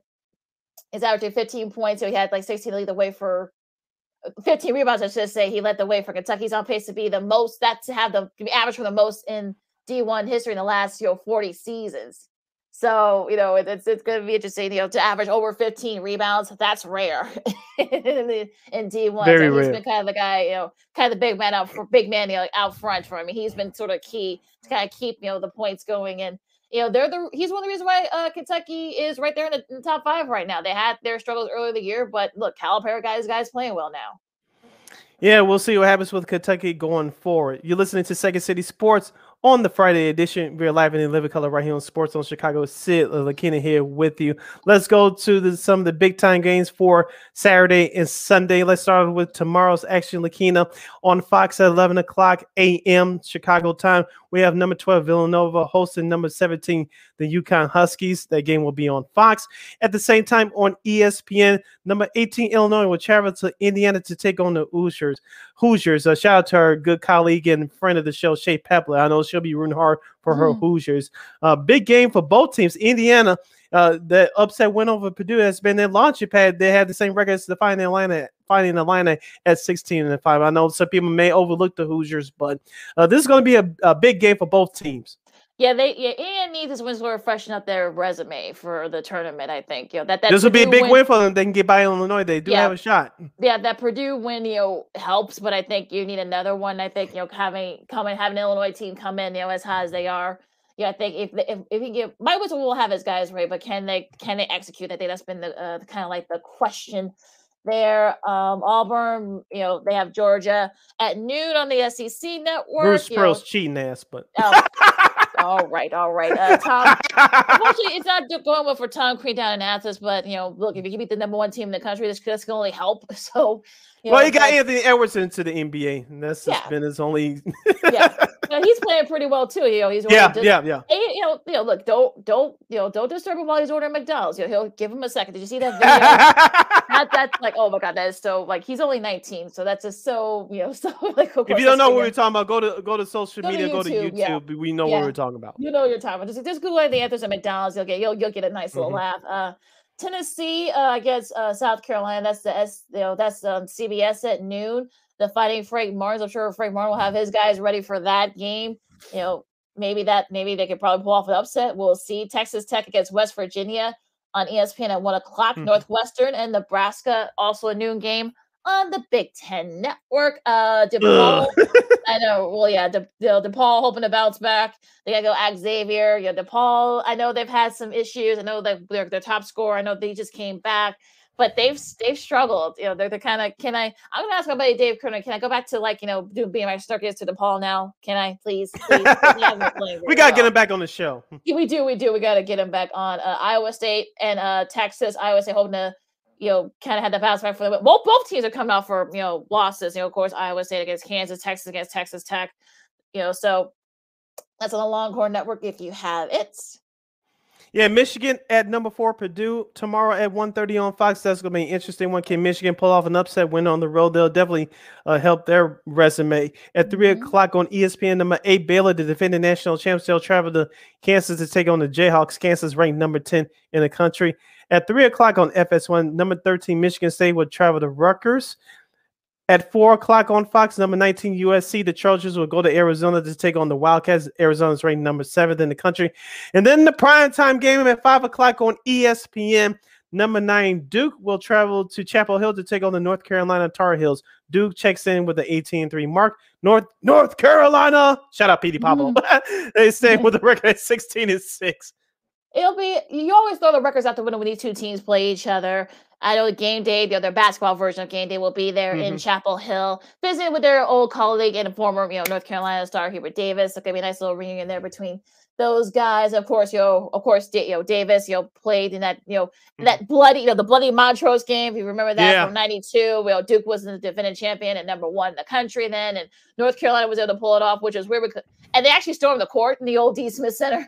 yeah, which you know, look, they were like 13 at the time, so I don't know, I don't know why they were storming the court, but I guess you you play your rivals. I guess that happens, but we'll see. I mean, North Carolina needs this to freshen up that resume, and I'm sure Hubert Davis will have his guys ready, and we'll see. We'll see what surprise that the the North Carolina fans have, have in store for for Mr. Mike Krzyzewski, who this will be his last game coaching in the Dean Dome. Yeah, one more. We could go down so many memories between these two teams. Remember Austin mm-hmm. Rivers, Doc Rivers' son? That's what basically yeah. got him in the NBA with that shot that back in, I want to say, oh, 2012. Yeah. Yes, I yes. believe. Yep, I know what you're talking if about. If I had the um, year correct. yes, yes. And also, too, the 95 one with um, I know I think Cable was on that yeah, team. This, I think also year that Coach K was sick. Yeah, and you know, yeah. look, I, I forgot who was coaching, you know, for him um, at the time. I keep forgetting who it was, but you know, of course, uh, Jerry Stackhouse and that mass masso dunk, and you know, yeah the Rasheed Wallace and Cherokee Parks and all those guys. You know, that was Vince Carter. Yep. Yes, Vince Carter, of course, he was there too. So yeah, that was Anton a, Jamison. Yes, yes. So so many, so many like great. And, and again, Duke was struggling, you know, mainly because Coach K wasn't there. But mm-hmm. of course, like I said before, you always throw the records out the window when these two teams play each other. So that should be a fun one down there. Early game though at five o'clock. So. Yep. And wrapping up the Saturday schedule for tomorrow, number 25 LSU uh, pays a visit to Vanderbilt on the SEC network. That's at 5 o'clock. Kentucky at Alabama on ESPN at 7 o'clock, uh, immediately following Duke in North Carolina. At 9 o'clock on ESPN, number two Gonzaga will visit BYU. That should be And fun. number three, UCLA will play Arizona State at 9 o'clock on ESPN 2.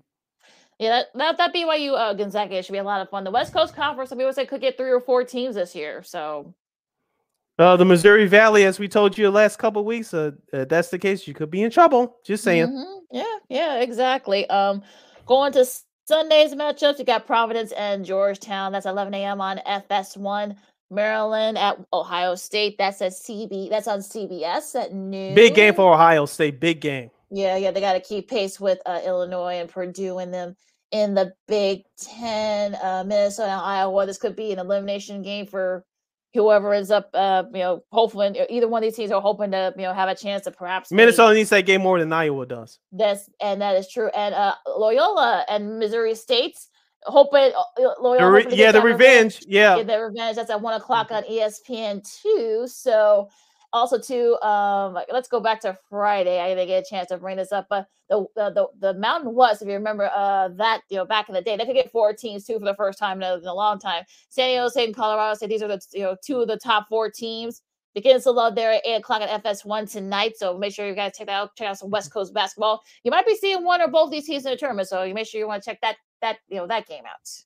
And one more game of note for Sunday in college basketball. Number six, Houston. The Cougars were take on the Cincinnati Bearcats on the road. That's at five o'clock on Sunday on ESPN two. Houston is ranked number six in the country, 19 and 2. Cincinnati checks in with the 15 and 6 mark. if you're Cincy, I think this is definitely like one of those games where you you, you need this to kind of you know uh, beef up that resume. So if you can beat uh number six Houston, you know they're undefeated in the conference right now. That'd be a great resume builder. Yep. So that's the weekend schedule for the world of college basketball. You listen to Second City Sports right here on Sports Zone Chicago, the Friday edition of the program, the first Friday show for the month of February. Happy Black History Month, along with Lakina McGee. I am Sydney Brown. Lakina, we do have an NBA trade to report. Ooh, I just Uh, saw this. Yeah. Yeah, from Adrian Wojnarowski, the Clippers are trading guard Eric Bledsoe, Justice Winslow, Keon Johnson, and a pick to the Portland Trailblazers for Da-da-da! Norman Powell and Robin Covington, Chicago's very own. Uh, So yes. you expected me to read off Damian Lillard's name? That did not happen. That did not happen. So one more again, as the kids would say. yes, The please. Clippers are trading Eric Bledsoe, Justice Winslow, Keon Johnson, and a pick to the Blazers for Norman Powell and Robin Covington. That is it. So Damian Lillard, as of right now, is a is a member of the Portland Trail Blazers. yeah, that's a, that that's kind of uh, crazy. That you know, that's basically like half their bench. So maybe they're dumping salary. Maybe they think you know they have a shot to perhaps maybe go go beyond. You know, get out of that play-in game. The Clippers. Or, but look, Steve Ballmer is like kind of one of the you know the craziest you know owners I've seen. So who knows what he has in his head, but. It, uh, okay, I mean, look, I think they need that more help off the bench, and, and they Powell and also Covington can kind of do that for him. So uh, we'll, we'll see. I mean, that that's a lot to give up, but you know, Bledsoe, I think, but Bledsoe had his struggles this season with the Clippers, so maybe they figured that they had to Mhm. give up on him. All right, Lakina, we have some sports media news to pass along to you. Let's start out locally here in Chicago, ESPN 1000. Uh, we congratulate Fred Mhm. Huber on his retirement. He retired early this year. Of course, he worked at six. Yeah, so he worked at 670 score for many years. He's one. Of the, he was one of the pioneers over there when, to help get uh, local sports radio off the ground. Of course, he was been he worked with ESPN Radio here in Chicago for the last decade or so. He retired at, at the start of this year. Uh, their weekend programming has uh, gotten a look uh, has gotten a, a big boost. Of course, you have White Sox Weekly kicking it off on Saturdays at 9 a.m. Of course, our guy Pat Boyle for NBC Sports Chicago in front of the show. Of course, with uh, the the hockey show at Yep. 10 o'clock uh, from 11 a.m. to 1 p.m. starting tomorrow on ESPN 1000 in Chicago. Good friend of the show, Miss Dion Miller, will co-host the weekend show with Peggy Kaczynski, Kaczynski I should say, Kusinski. uh, the former uh, NBC5 sports anchor and reporter here in Chicago. Of course, she has a podcast with her son on the Barroom Network. So those two lovely ladies who knows a heck of a lot more sports than anybody around. Those two will co-host. Exactly, exactly. So, uh, Mm. Dion Miller and Peggy Kusinski will co-host uh, ESPN weekends ESPN Chicago weekends on Saturdays from 11 a.m. to 1 p.m. Lakina, I cannot wait. My Saturday plans have changed a little bit, so I guess I can watch the best of Soul Train uh, via my DVD or YouTube at nine in the morning, so I can listen to those lovely ladies live and in living color. It'll be, yeah. So for those of you that cannot get ESPN uh, 1000 outside the Chicago area, just download the ESPN Chicago app or the ESPN app, and it'll connect you to ESPN Chicago. Lakina, this is a return for Peggy Kusinski. Uh, remember, she had the extra point mm-hmm. uh, 19 years ago when yes. she was last on that station before she took the job at NBC5.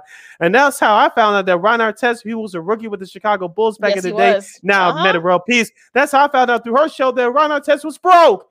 Now yeah. I knew why he was broke because he was trying to get some deals for some woofers at Circuit City. I'm telling my age, but oh, she had a great show on that station way back when the ESPN 1000 Chicago was just starting up.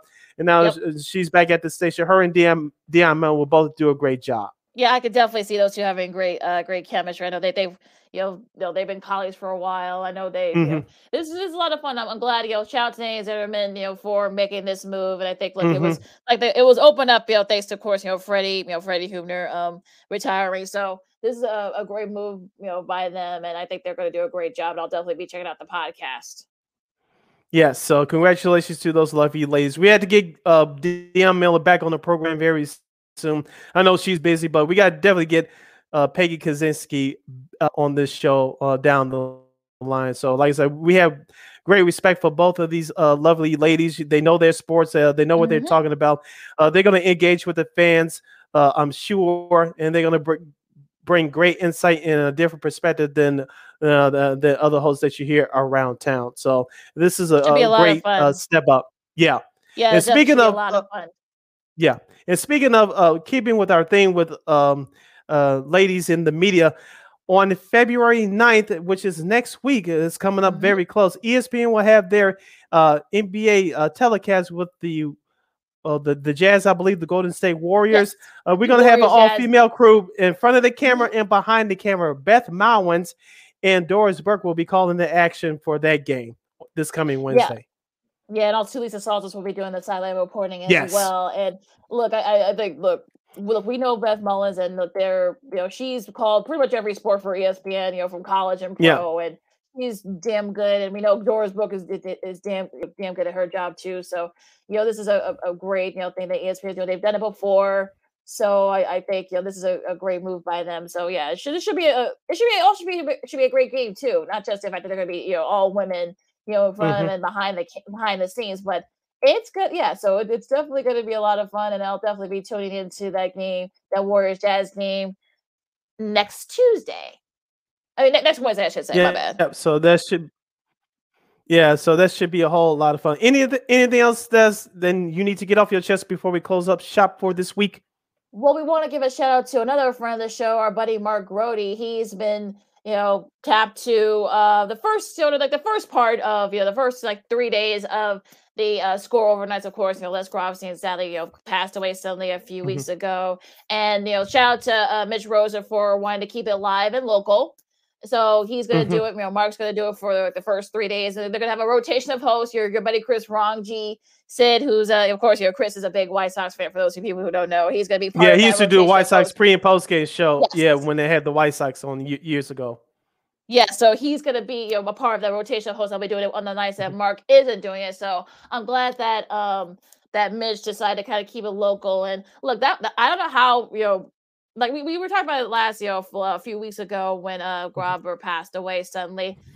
You know, I don't know how he did it. You know, midnight to five, you know, five a.m. Like that's that. Especially if we, if we have games, you know, we have West Coast Cubs games, you know, and Bulls games and things like that he and for those of you who are wondering, Mark's still going to do the the Bears, you know, sidelines and stuff. So I'm sure mm-hmm. you know the schedule will probably be a little bit more sporadic when he does it during the Bears season. But yeah, I'm I'm happy for him, and the other guys are going to be doing it. And uh, yeah, I'm, I'm glad. And also to uh, you should go uh, at Mark Grote Sports. He's been here sharing some pretty interesting stories about this new gig, and uh, his his yeah. not very happy with him either. So just for him too. So.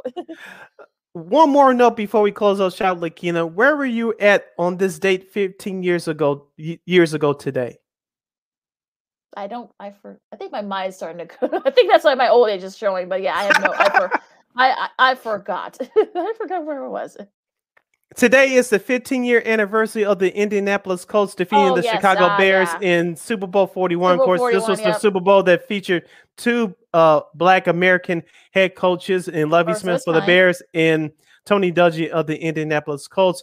Was working at Sporting News Radio in Northbrook here in Chicago. Uh, they wanted me to go down there, but they couldn't work it out for me to go uh, uh, do my thing down there because I would have been happy as you know Hmm. what as a Bears fan working in this industry and covering the team that I grew up watching up close.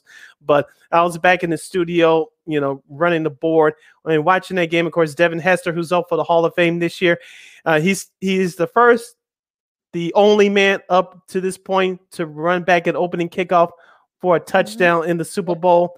Of course, the Bears scored on the next possession on the Muhsin Muhammad touchdown catch from uh, uh, touchdown pass from Rex Grossman. Of course, in the second half, the Bears only scored three points. Of course, Prince performed with the FAMU band at halftime which was great. But that performance was better than the Bears' second half Mhm. performance. Of course, we remember from the Bears, Cedric Benson fumbled the ball.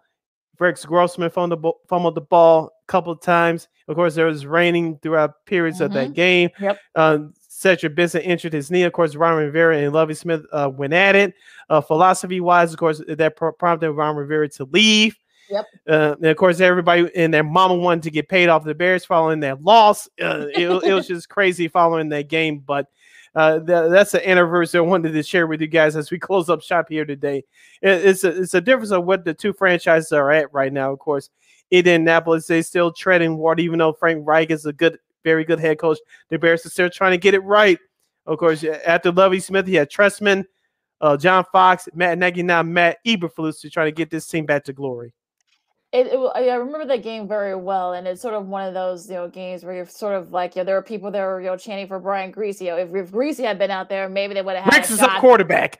yeah, I, yeah, I don't know if that I don't know if that would have been the case. I'm sure if you ask him now, he's not going to tell you if that were the right. case not. he's not going to tell you, but uh, I I think they would have had a shot had he had, you know, had they may have pulled Rex and they put him out there. But again, that's just Mhm. me, and it, it would have been perfect too. Of course, you know.